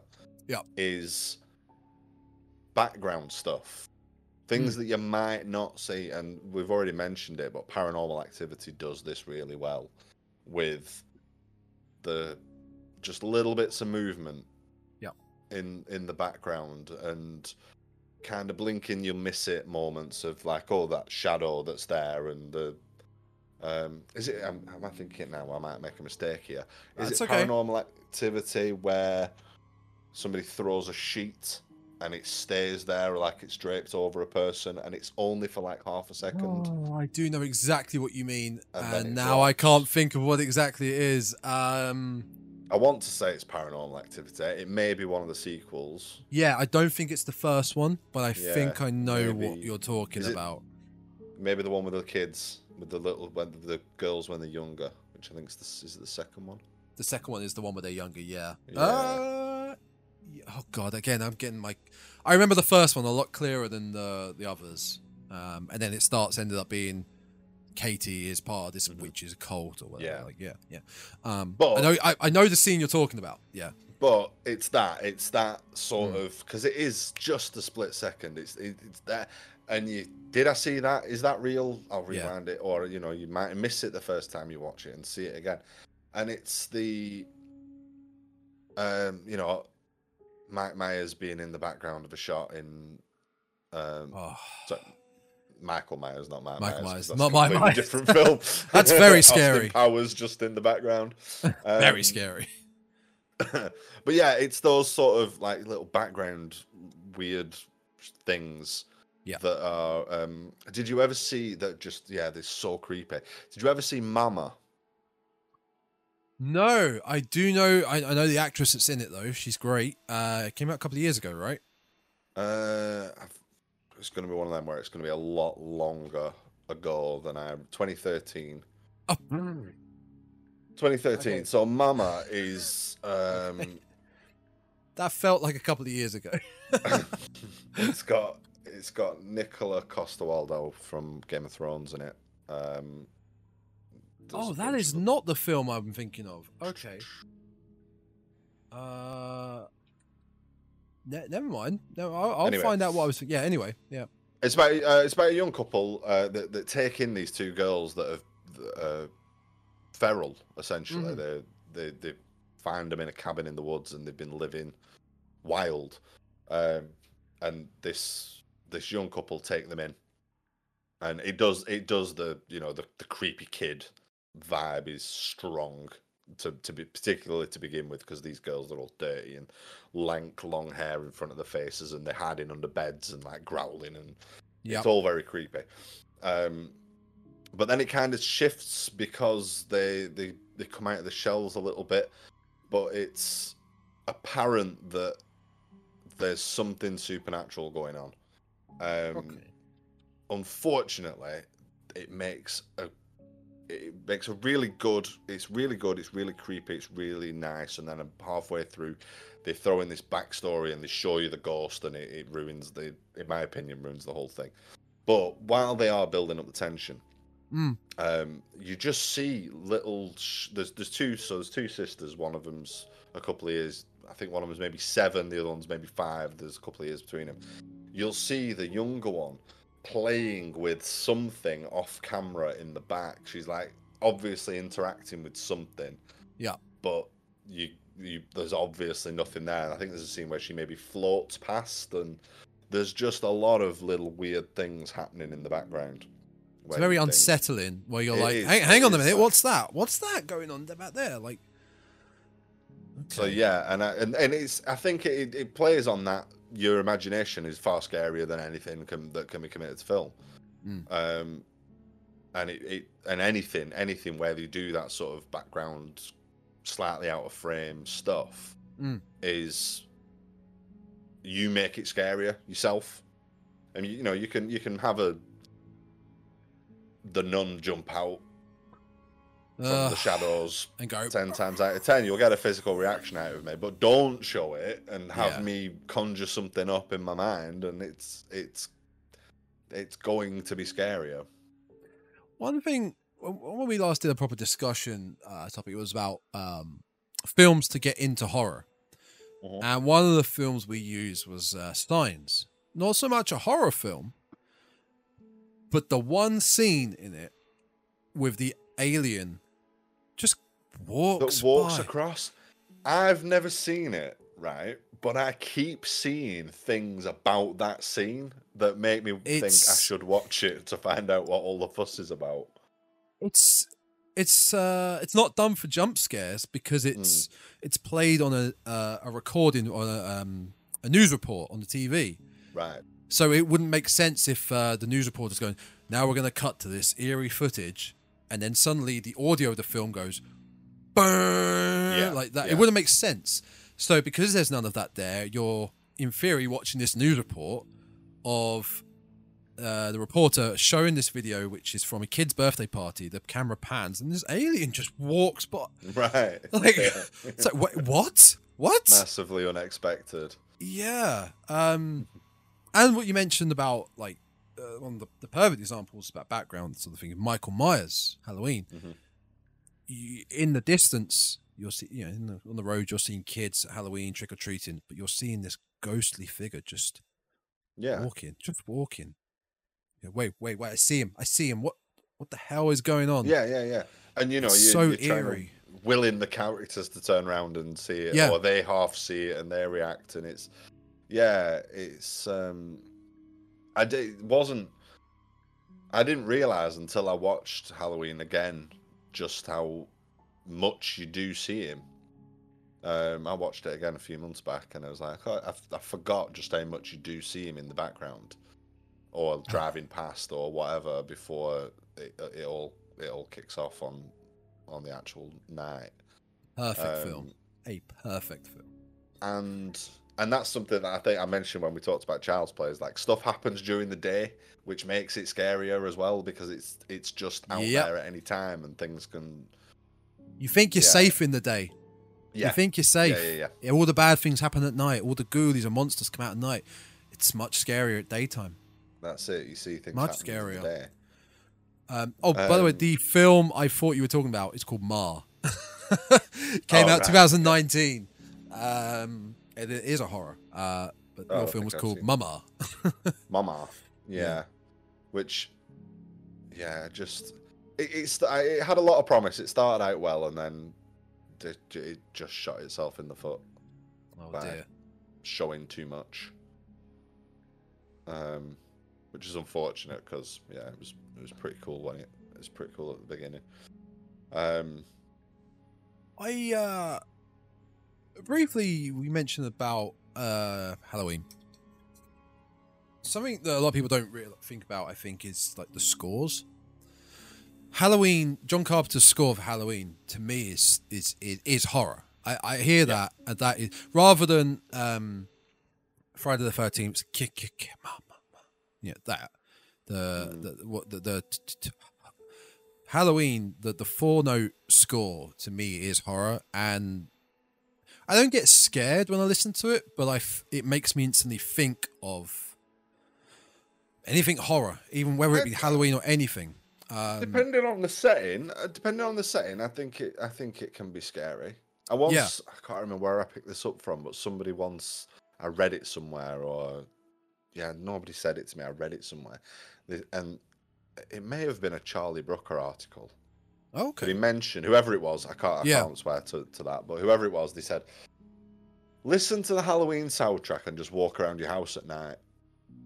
no, No. no, because he'll come out of any door. It's He'll- he'll horrible. be there. It's Yeah. horrible. I've It's got no problem walking around my house at night, like getting up and to use the bathroom or coming downstairs to get a drink or whatever. Not a problem at all. Not going to happen. I'm not lis- listening to not- something like that. I'm not doing it. Is, is an equally scary piece of music as well, if you ask me. Tubular Bells, Yeah, which is only played once in the whole film. but it's it's got that link now. It It's has. It has that link. Yeah. Um, but the reason I was bringing up score was, but not on a tangent, but I was lovely video game collection here. I was just looking at the other day. I just I just look at it every now and then. Uh, looking at the Silent Hills I've got. All right. Now the Silent Hill film, it's a pretty solid video game to horror film. It's not the best. Watched it quite recently. It's pretty good. Um, but the games themselves are so unsettling with their the sound design. Such in like in industrial clunky sounds mixed with like uh, scratching and grainy grainy effects. It's that uh, that sort of unsettling music. Uh, not even I can't even call it music. Pieces of sound. It that is scarier than a like a tense build up of bassy music and uh, like I mean, that it's- is scary. it's unpleasant noises. you Yeah. know. It, it's grinding of metal and squeaking Yeah. and nails on a chalkboard kind of noises that you don't pe- we don't tend to like anyway. Mm. Um, Yeah, it wasn't so much film, but that just just relating to the, the score sort of thing, or that to take a little tangent, but that that sort of uh, I mean, Silent Hill was is is very loosely I won't say based, but inspired from Jacob's Ladder. Um, Right. Jacob's Ladder itself. Have you seen you seen Jacob's Ladder? not for a long Yeah. time. Not for That- a long, long time. as well has some very unsettling pieces of music slash audio i'll say. Um but yeah that that can really do it uh rather than an an orchestral piece that's trying to draw you into where the monster is or you know. That that can i feel like that can really do it. Um the other the other one thing other than all that uh oh shit where did i put my notes? Um is is is a scary thought of what if i just woke up somewhere then i have no idea where the hell i am and the one film that did that for me which Saw, Saw did it well you know you, they it's the first one they wake up in this disgusting room no windows no- doors and what the fuck is going on because I, I I'm much like home invasion. I'm, I'm sort of putting myself in their position, thinking, what if that was me? Like it's really creepy. Is Cube, and I love oh, Cube. Yeah. yeah, yeah, I like Cube. That that is more so than Saw because it's a room that is so unknown to you. You've never seen I anything like dig this. that out at some point and watch that Yeah. again. It's nothing you would ever have imagined. Um, if nothing you've ever seen before. There's no windows. There's no doors. You just wake up in this room. Yeah, that's totally And- alien. Yeah, yeah, yeah. It's It- alien. That's the word I was trying to think It- of. it's, an com- alien space. Yeah, I mean, Saw is obviously a horrible, disgusting, grimy. it's a bathroom, bathroom. but it's yeah, but it's a bathroom, recognizable as a bathroom. Cube To is me- literally a, a yeah. that is scary. That thought, a lot, just the thought. Maybe not so much. The film is not scary, really, but it's the thought of it. And I tried to, I tried to think, like, put myself in that position and think, what if? And I think I, that is scary. That that whole premise, the Mm. whole idea. Yeah, I, I don't know. That's that's not something I've. I mean, I can I can appreciate that it'd be scary. Mm. I don't I don't know if I find that as un, as unsettling as perhaps some of the other things we've talked Mm. talked about. Oh yeah, it's a personal thing. Yeah. I mean, one one that got me when mentioning the the Exorcist, and actually it fits in quite a lot of the other films we've mentioned, Mm. REC and, and such. Unnatural movement from Yes. people. Yes. So the the the spider walk down the stairs, any sort of jerky limb Yeah. cracking. It's usually possession films that and that do this sort of thing. But Yeah. yeah. Um yeah, any any sort of unnatural movement or unna- unnaturally quick movement as well. They tend to do that in a lot of paranormal films with and they tend, Yeah. you know, they like to do it straight at the camera, which makes it more of a, a jump scare trope. But yeah, any sort of unnatural movement I always find really, really unsettling. I just, um, I guess, just unnatural in general. Bef- before you get to the even broader term of unnatural, which would be monsters, zombies, demons, and all Mhm. that. But the unnatural, uh, especially of a human, like you said, crab walking, it's uh, it's very unnerving. Um, Yeah, I mean that's and it's things like that that yeah that, that scare me. And I mean, well, talking about Rec, Rec's one of the last films I think that I re- well apart from Paranormal Activity maybe that we've also mentioned, but Mm. I can I can distinctly remember feeling unsettled at the end one one Yeah. when the credits were rolling. And that doesn't happen very often, and doesn't happen with a lot of modern horror films, which, going as we found, going back to my top five favorites, are all pre eighty, pre eighty four. Um, Well- but yeah, well, a lot of horror, um, a lot of modern horror films t- tend to be a little bit lackluster. But REC and Paranormal Activity are two that stand out as being ones that, yeah, I kind of was left contemplating that at the end. I feel like in the Um, last couple of years, we've definitely had a resurgence of horror, especially la- la- last year.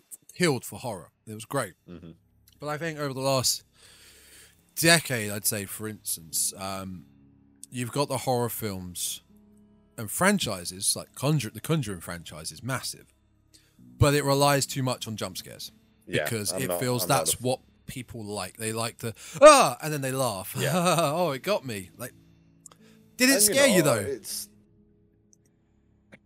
you know, it, it does. I say it does in the moment, doesn't it? Because you're getting a Yeah. physical reaction. You ah, yeah, like you know, you throw some popcorn over the person sitting behind you or whatever, and uh, you know, you, you get that kind of sting of embarrassment as well if you're watching it in the cinema or in, um, you know, maybe a group or whatever that something's Mm. made you jump, um, or at least I do, um, but but yeah, it's not. I, I'm not walking out of anything like that and No. thinking I, I feel a bit uneasy. Like, um, let's get back in the house quick. Um, it's only it has only happened with a handful of films. Us, I think, sat with me for a while. The way Mhm. that ends, um, because it's got a that's got a very bleak ending.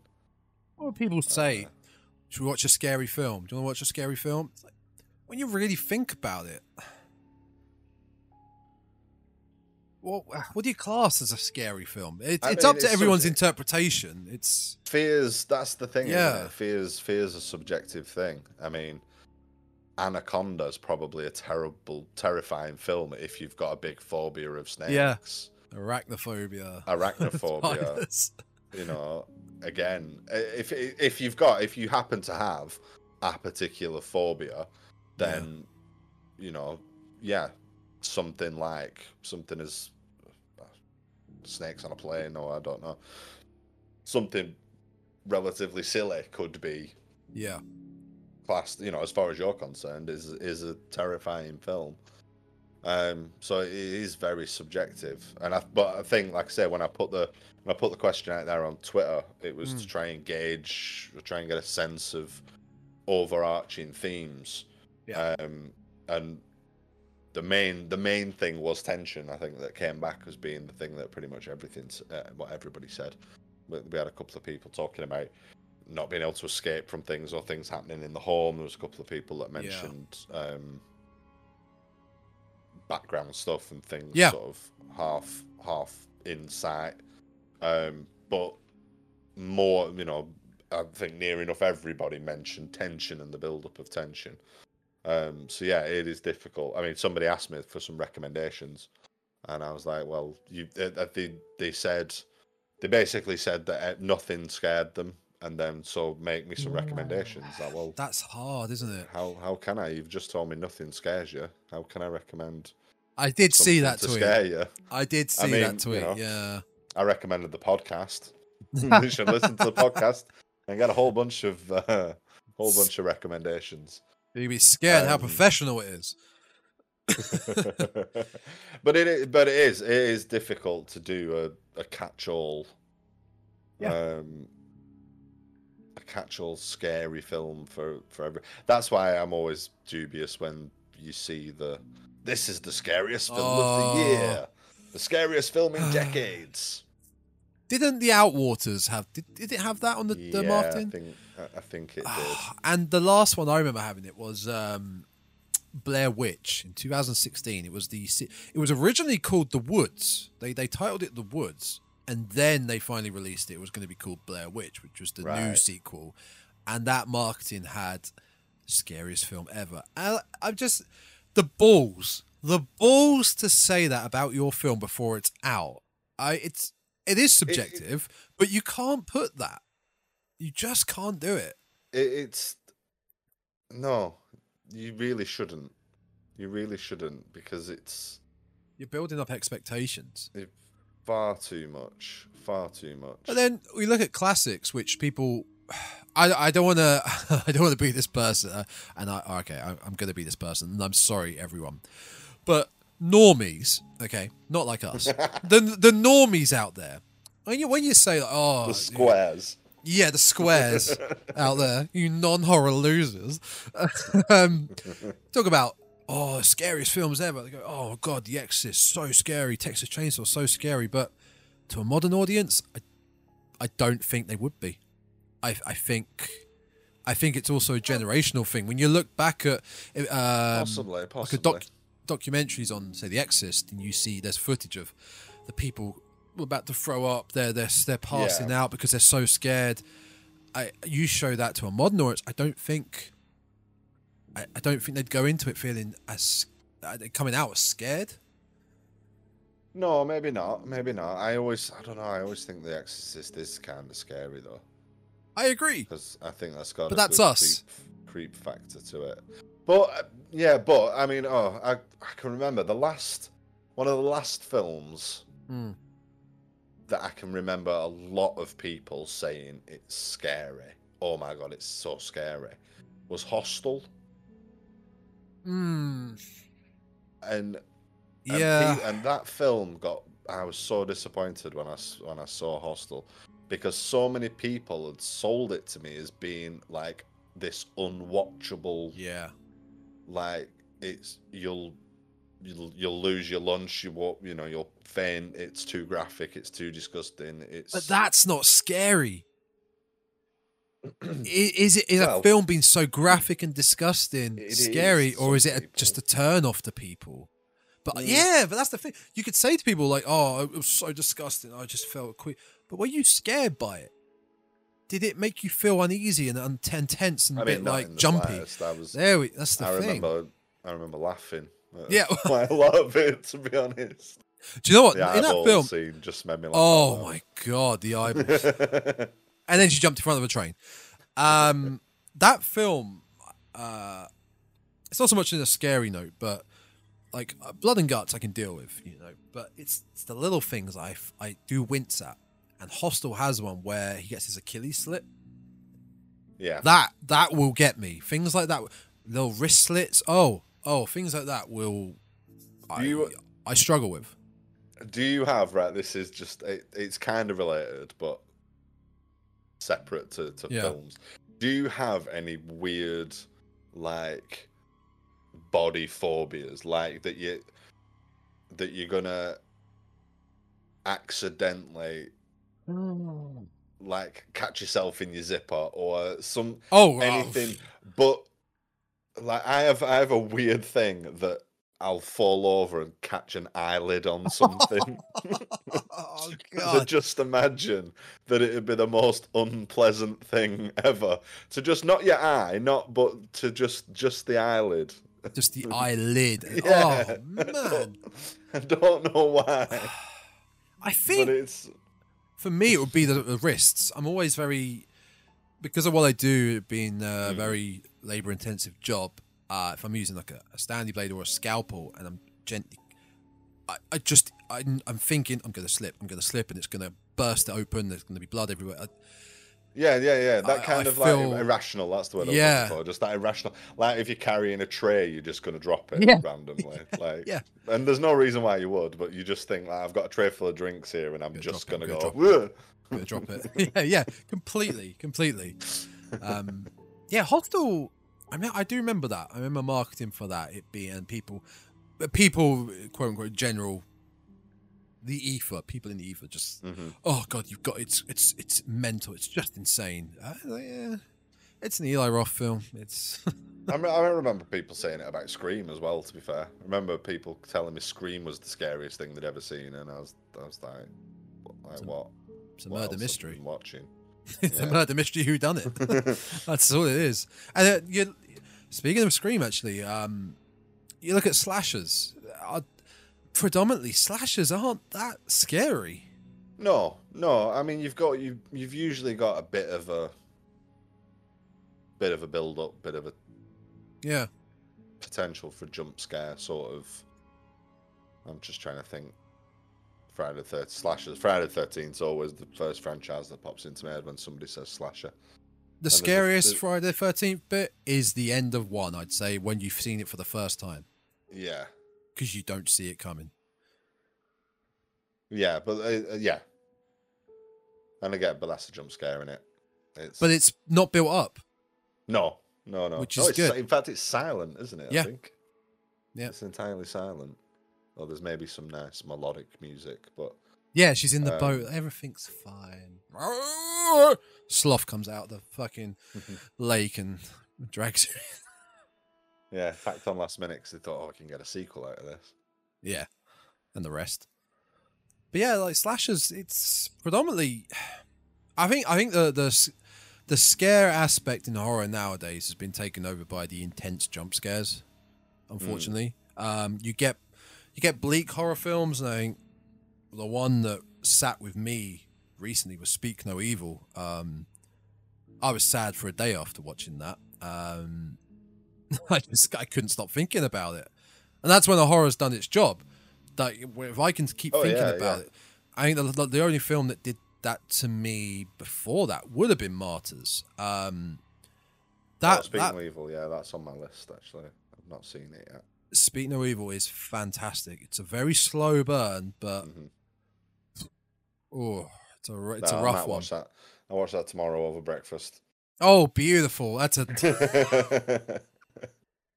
um, oh yeah. Martyrs.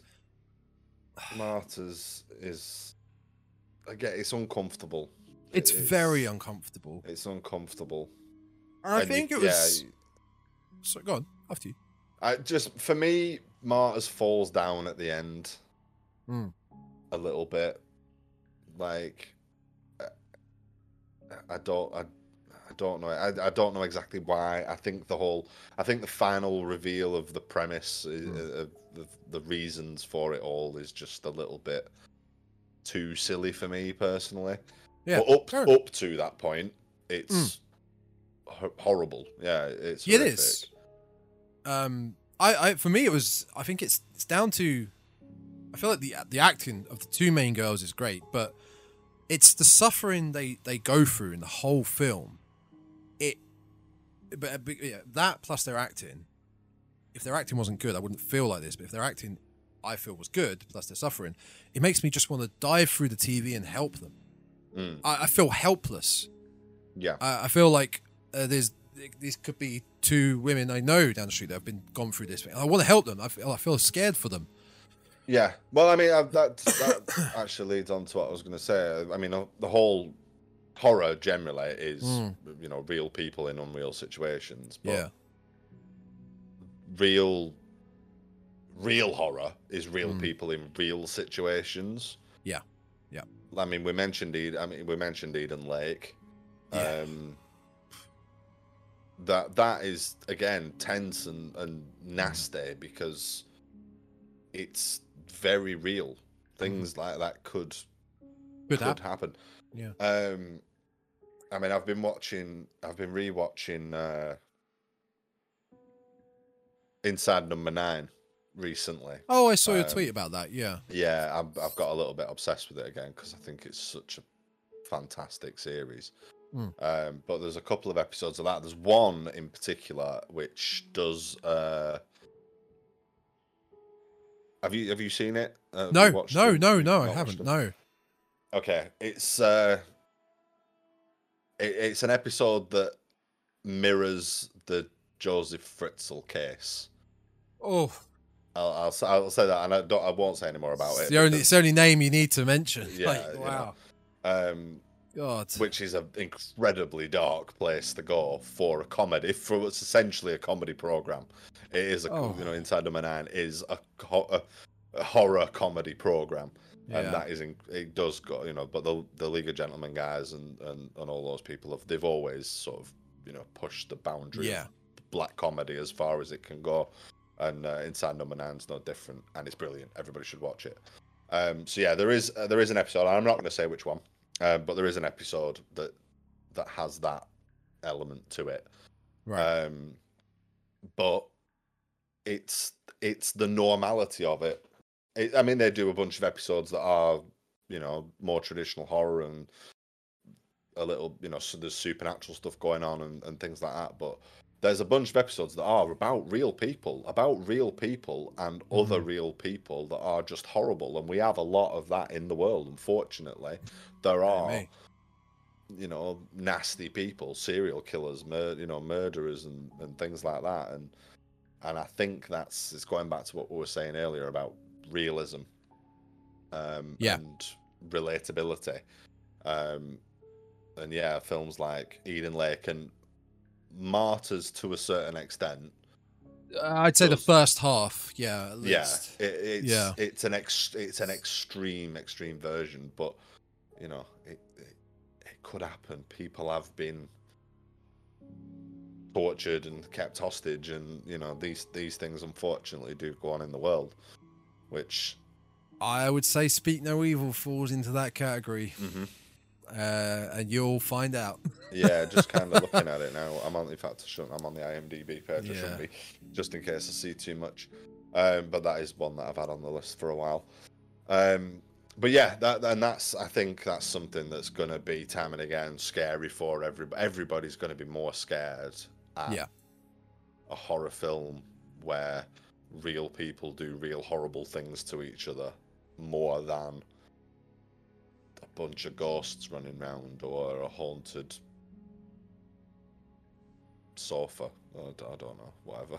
Monsters, clowns. I don't know. Now, peop- people are going to go uh, finish this podcast. All the all the all the millions of people that listen to this podcast and go to their couch now and be a bit like, "Hang on a minute, maybe I'll just sit on the floor. Maybe I'll just a bit too close to home." Um, But you know, Did- but then then you have then the notion that your house is built on a cemetery or uh, you know the, the the clown doll in your bedroom's gonna strangle you in your sleep, which would be te- obviously would be terrifying if it happened. Um, don't get me wrong. I'm not saying that that's not scary, but the likelihood of that happening to any one of us is uh, minimal. Oh, um, my la- last actual note I've got here: inanimate objects do not scare me. And talk about the clown poltergeist. Like it goes back to Chucky when I, I originally said that Chucky never. I never got Chucky. I never got the Mhm. scare appeal. I never got it being horror, and that was from uh, when I first watched it. God knows how how long ago. Yeah. And I, I had a much more appreciation for it when we rewatched it and did the episode. But inanimate objects themselves, it just doesn't. uh, nothing. I get nothing from them Yeah, because it's.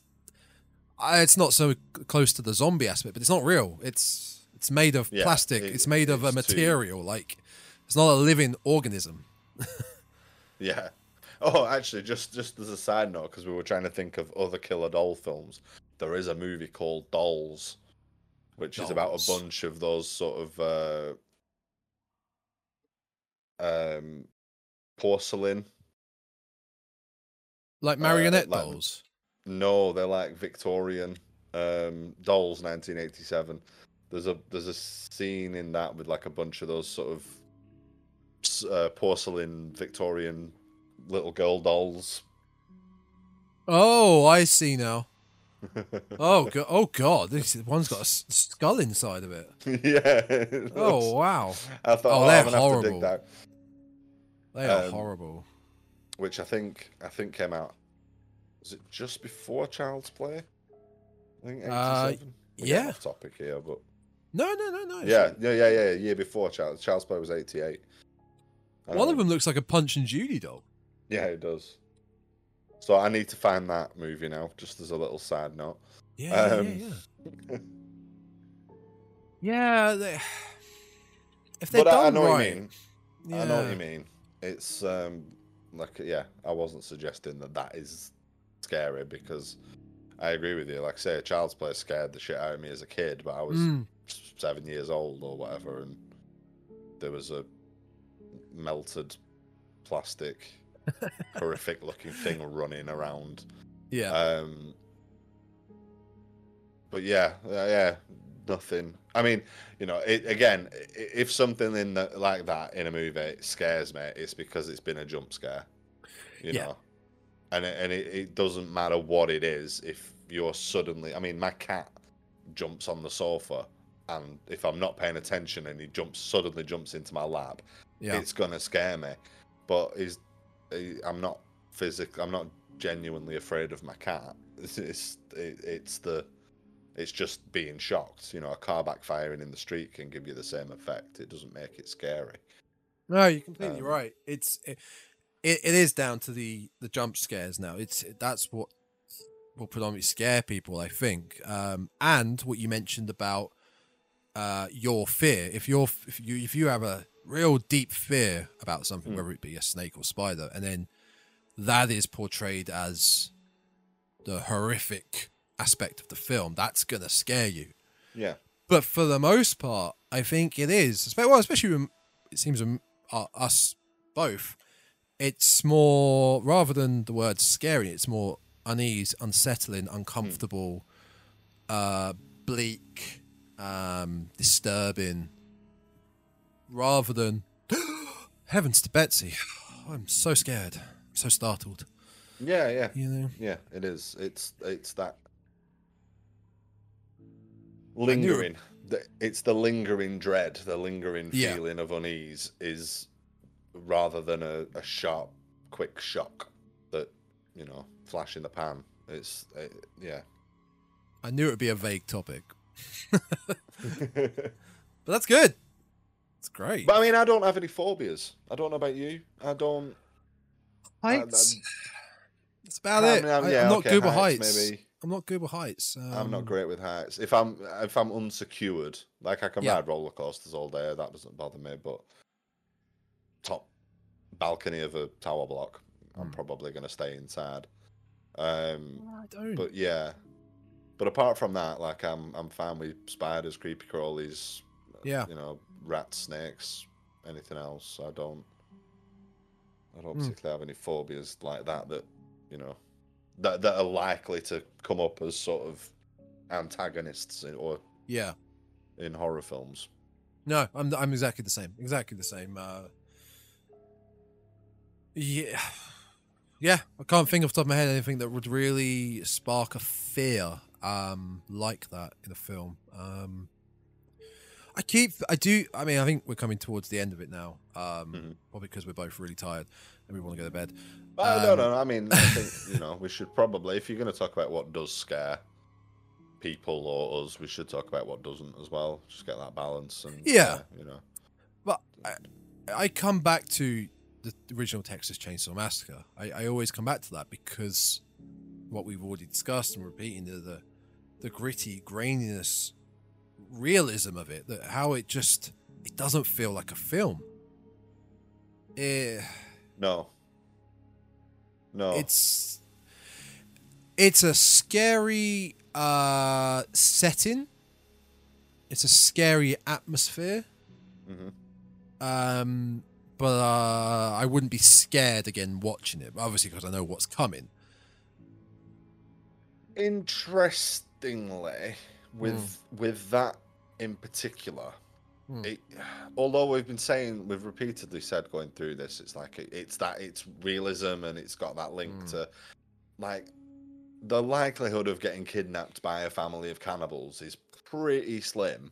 Yeah. Like I'm not I can't say never, but it's Yeah. pretty slim.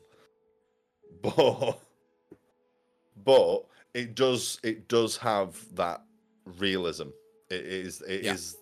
the realism, even though it's kind of an unreal situation. I guess it's the way it's presented. Um and and talking about uh people not like bleak endings Hmm. like i not you get uh, most of the time at the end of a, a, a horror film or a slasher film or a, well a horror film of any sort of genre somebody gets by and large somebody will get away Yeah. and you get this sense that like oh i'm glad that's over like it's it's not portrayed It's a relief. yeah Yeah. that they're like they've had a bit of a bad do, but they're probably going to be all right going forward. Whereas Sally laughing hysterically, oh Sally, God, that Sally. laughing Yeah. hysterically in the back of that pickup truck, you get an impression that she's not going to be okay.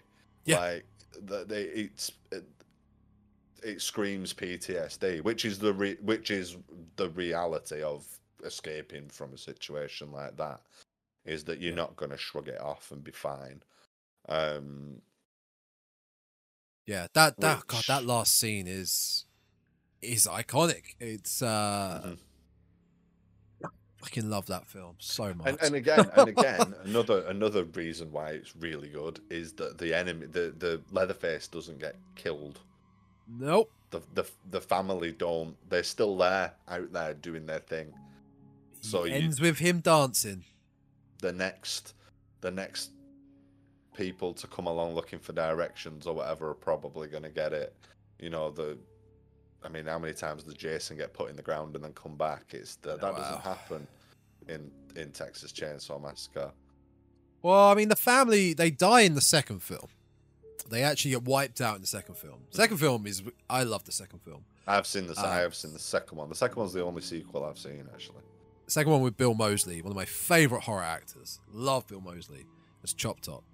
The third film has uh, Viggo Mortensen in it. Um, it's really Yeah.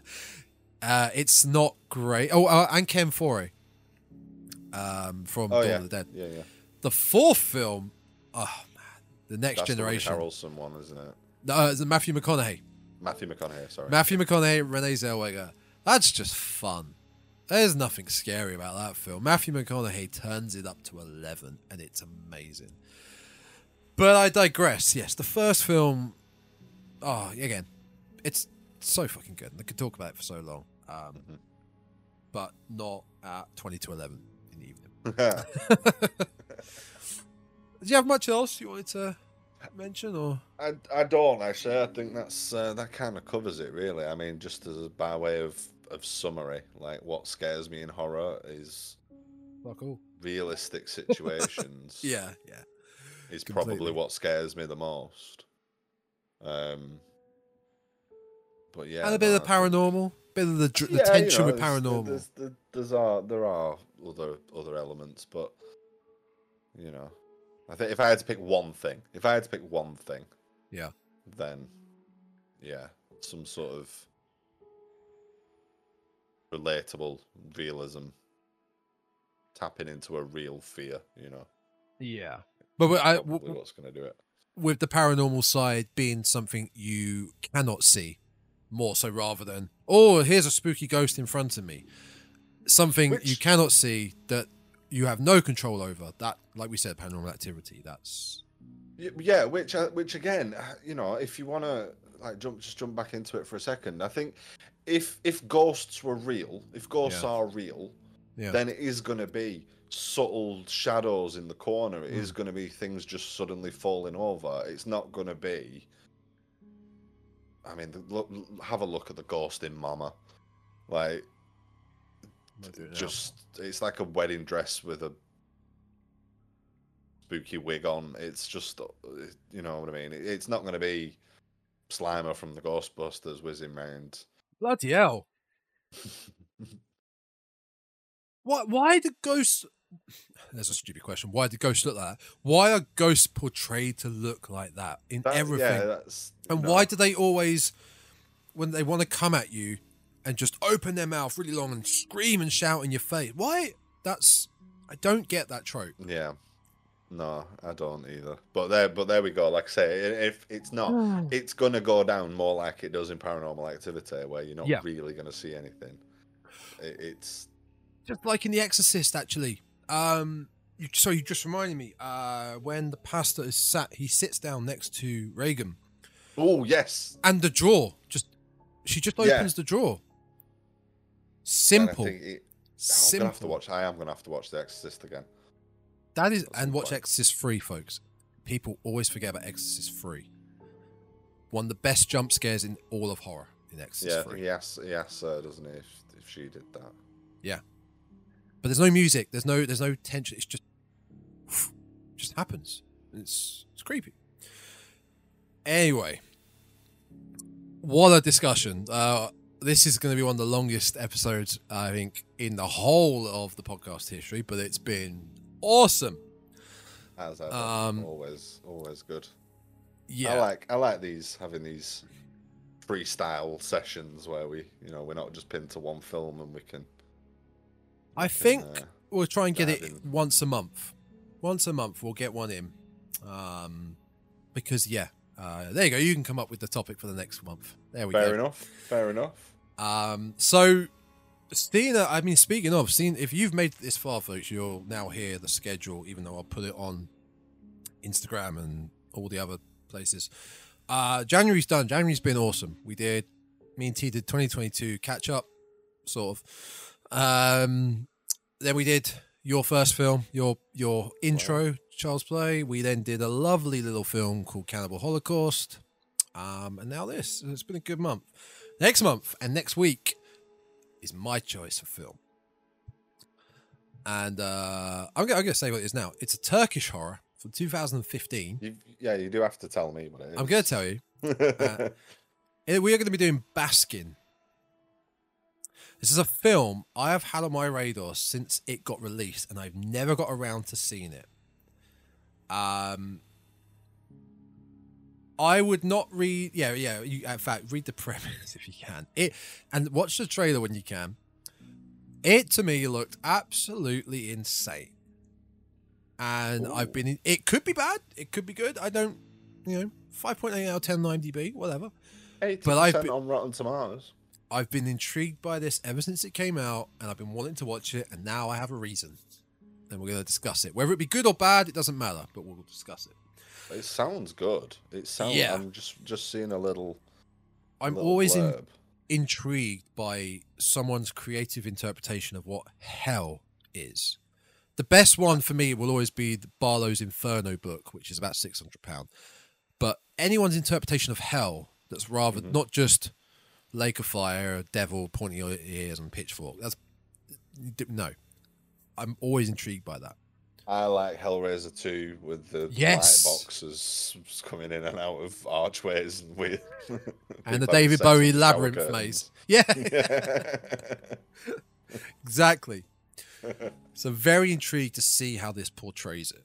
Um, no, I mean, yeah, I'm liking the sound of this, and just as a little extra sort of uh, cherry on the cake, related searches, people have also looked for Creep and Eden Lake, um, oh, which two films I do really like. So are we talking London Underground Creep, or are we talking London new... Underground Creep, Yeah, yes, yes, with yes. Craig, yeah, because I do want to see the new Creep, which is meant to be fantastic. Uh, uh, it's meant to be a POV horror film. Came out a few years back. Um, yeah, I know the one you mean. I think I've seen Yeah. that. So, uh, so yeah, first week of uh, February, Baskin. And then, uh, as we celebrate Valentine's Day, we'll be looking at Valentine, the lovely early 2000s slasher I'm with really Angel. looking forward to that. That's going to be a fun one. I am be a fun genuinely looking forward to that. And I, and as we just again as a little side note, we, Tom and I were talking about this the other night, and we've coined the term um, "hot topic horror" Yeah. because of the soundtrack. Oh my Of god. many of the the soundtracks of many of these early 2000 slasher films, of which there are a few, all Man. feature some sort of nu metal band, if not 90% of the soundtrack being nu metal. You know, that may be the nu metal cast. That I may be the it. nu metal cast at that episode. yeah. Um, oh, Baskins then- on, on Amazon. Excellent. Perfect. And then we'll follow up, as you mentioned earlier, in February with The Wicker Man. Finally, The I Wicker get to Man. watch it. And uh, we'll, we'll finish off February with whatever you come up with. I will have a think over the next couple of days, So- and I'll I'll uh, I'll let you know. February's looking good. Nice alternatives sprinkled all around. All right, let's get the hell out of here. Let's go to bed. Uh, folks, you can find this podcast on Spotify, Apple, Google, Amazon, Podbean, YouTube, all by searching the Dreadcast. Please do give it a thumbs up, rate, share, like, all that jazz. Do comment on the YouTube stuff, whatever, you want to do. Just just give it all the thumbs up in whatever way you That's want. it. Share with your friends, Um, let other people know, with them. and give uh, Tom and myself a follow on Twitter. And, Yep. Uh, let us know. Let us know what you think. What scares you? What doesn't scare you? Um, you know, recommend some horror films. Let's uh, let's just have a chat. Open it up to the uh, the wider world. That's it. Let's have a chat. That's the best. That's the part. That's the key bit. Let's have a chat about horror. Yeah, but I think that's I think that's all of it. I think that's it. I think so. I think Until so. next time, folks. Stay spooky. Stay spooky.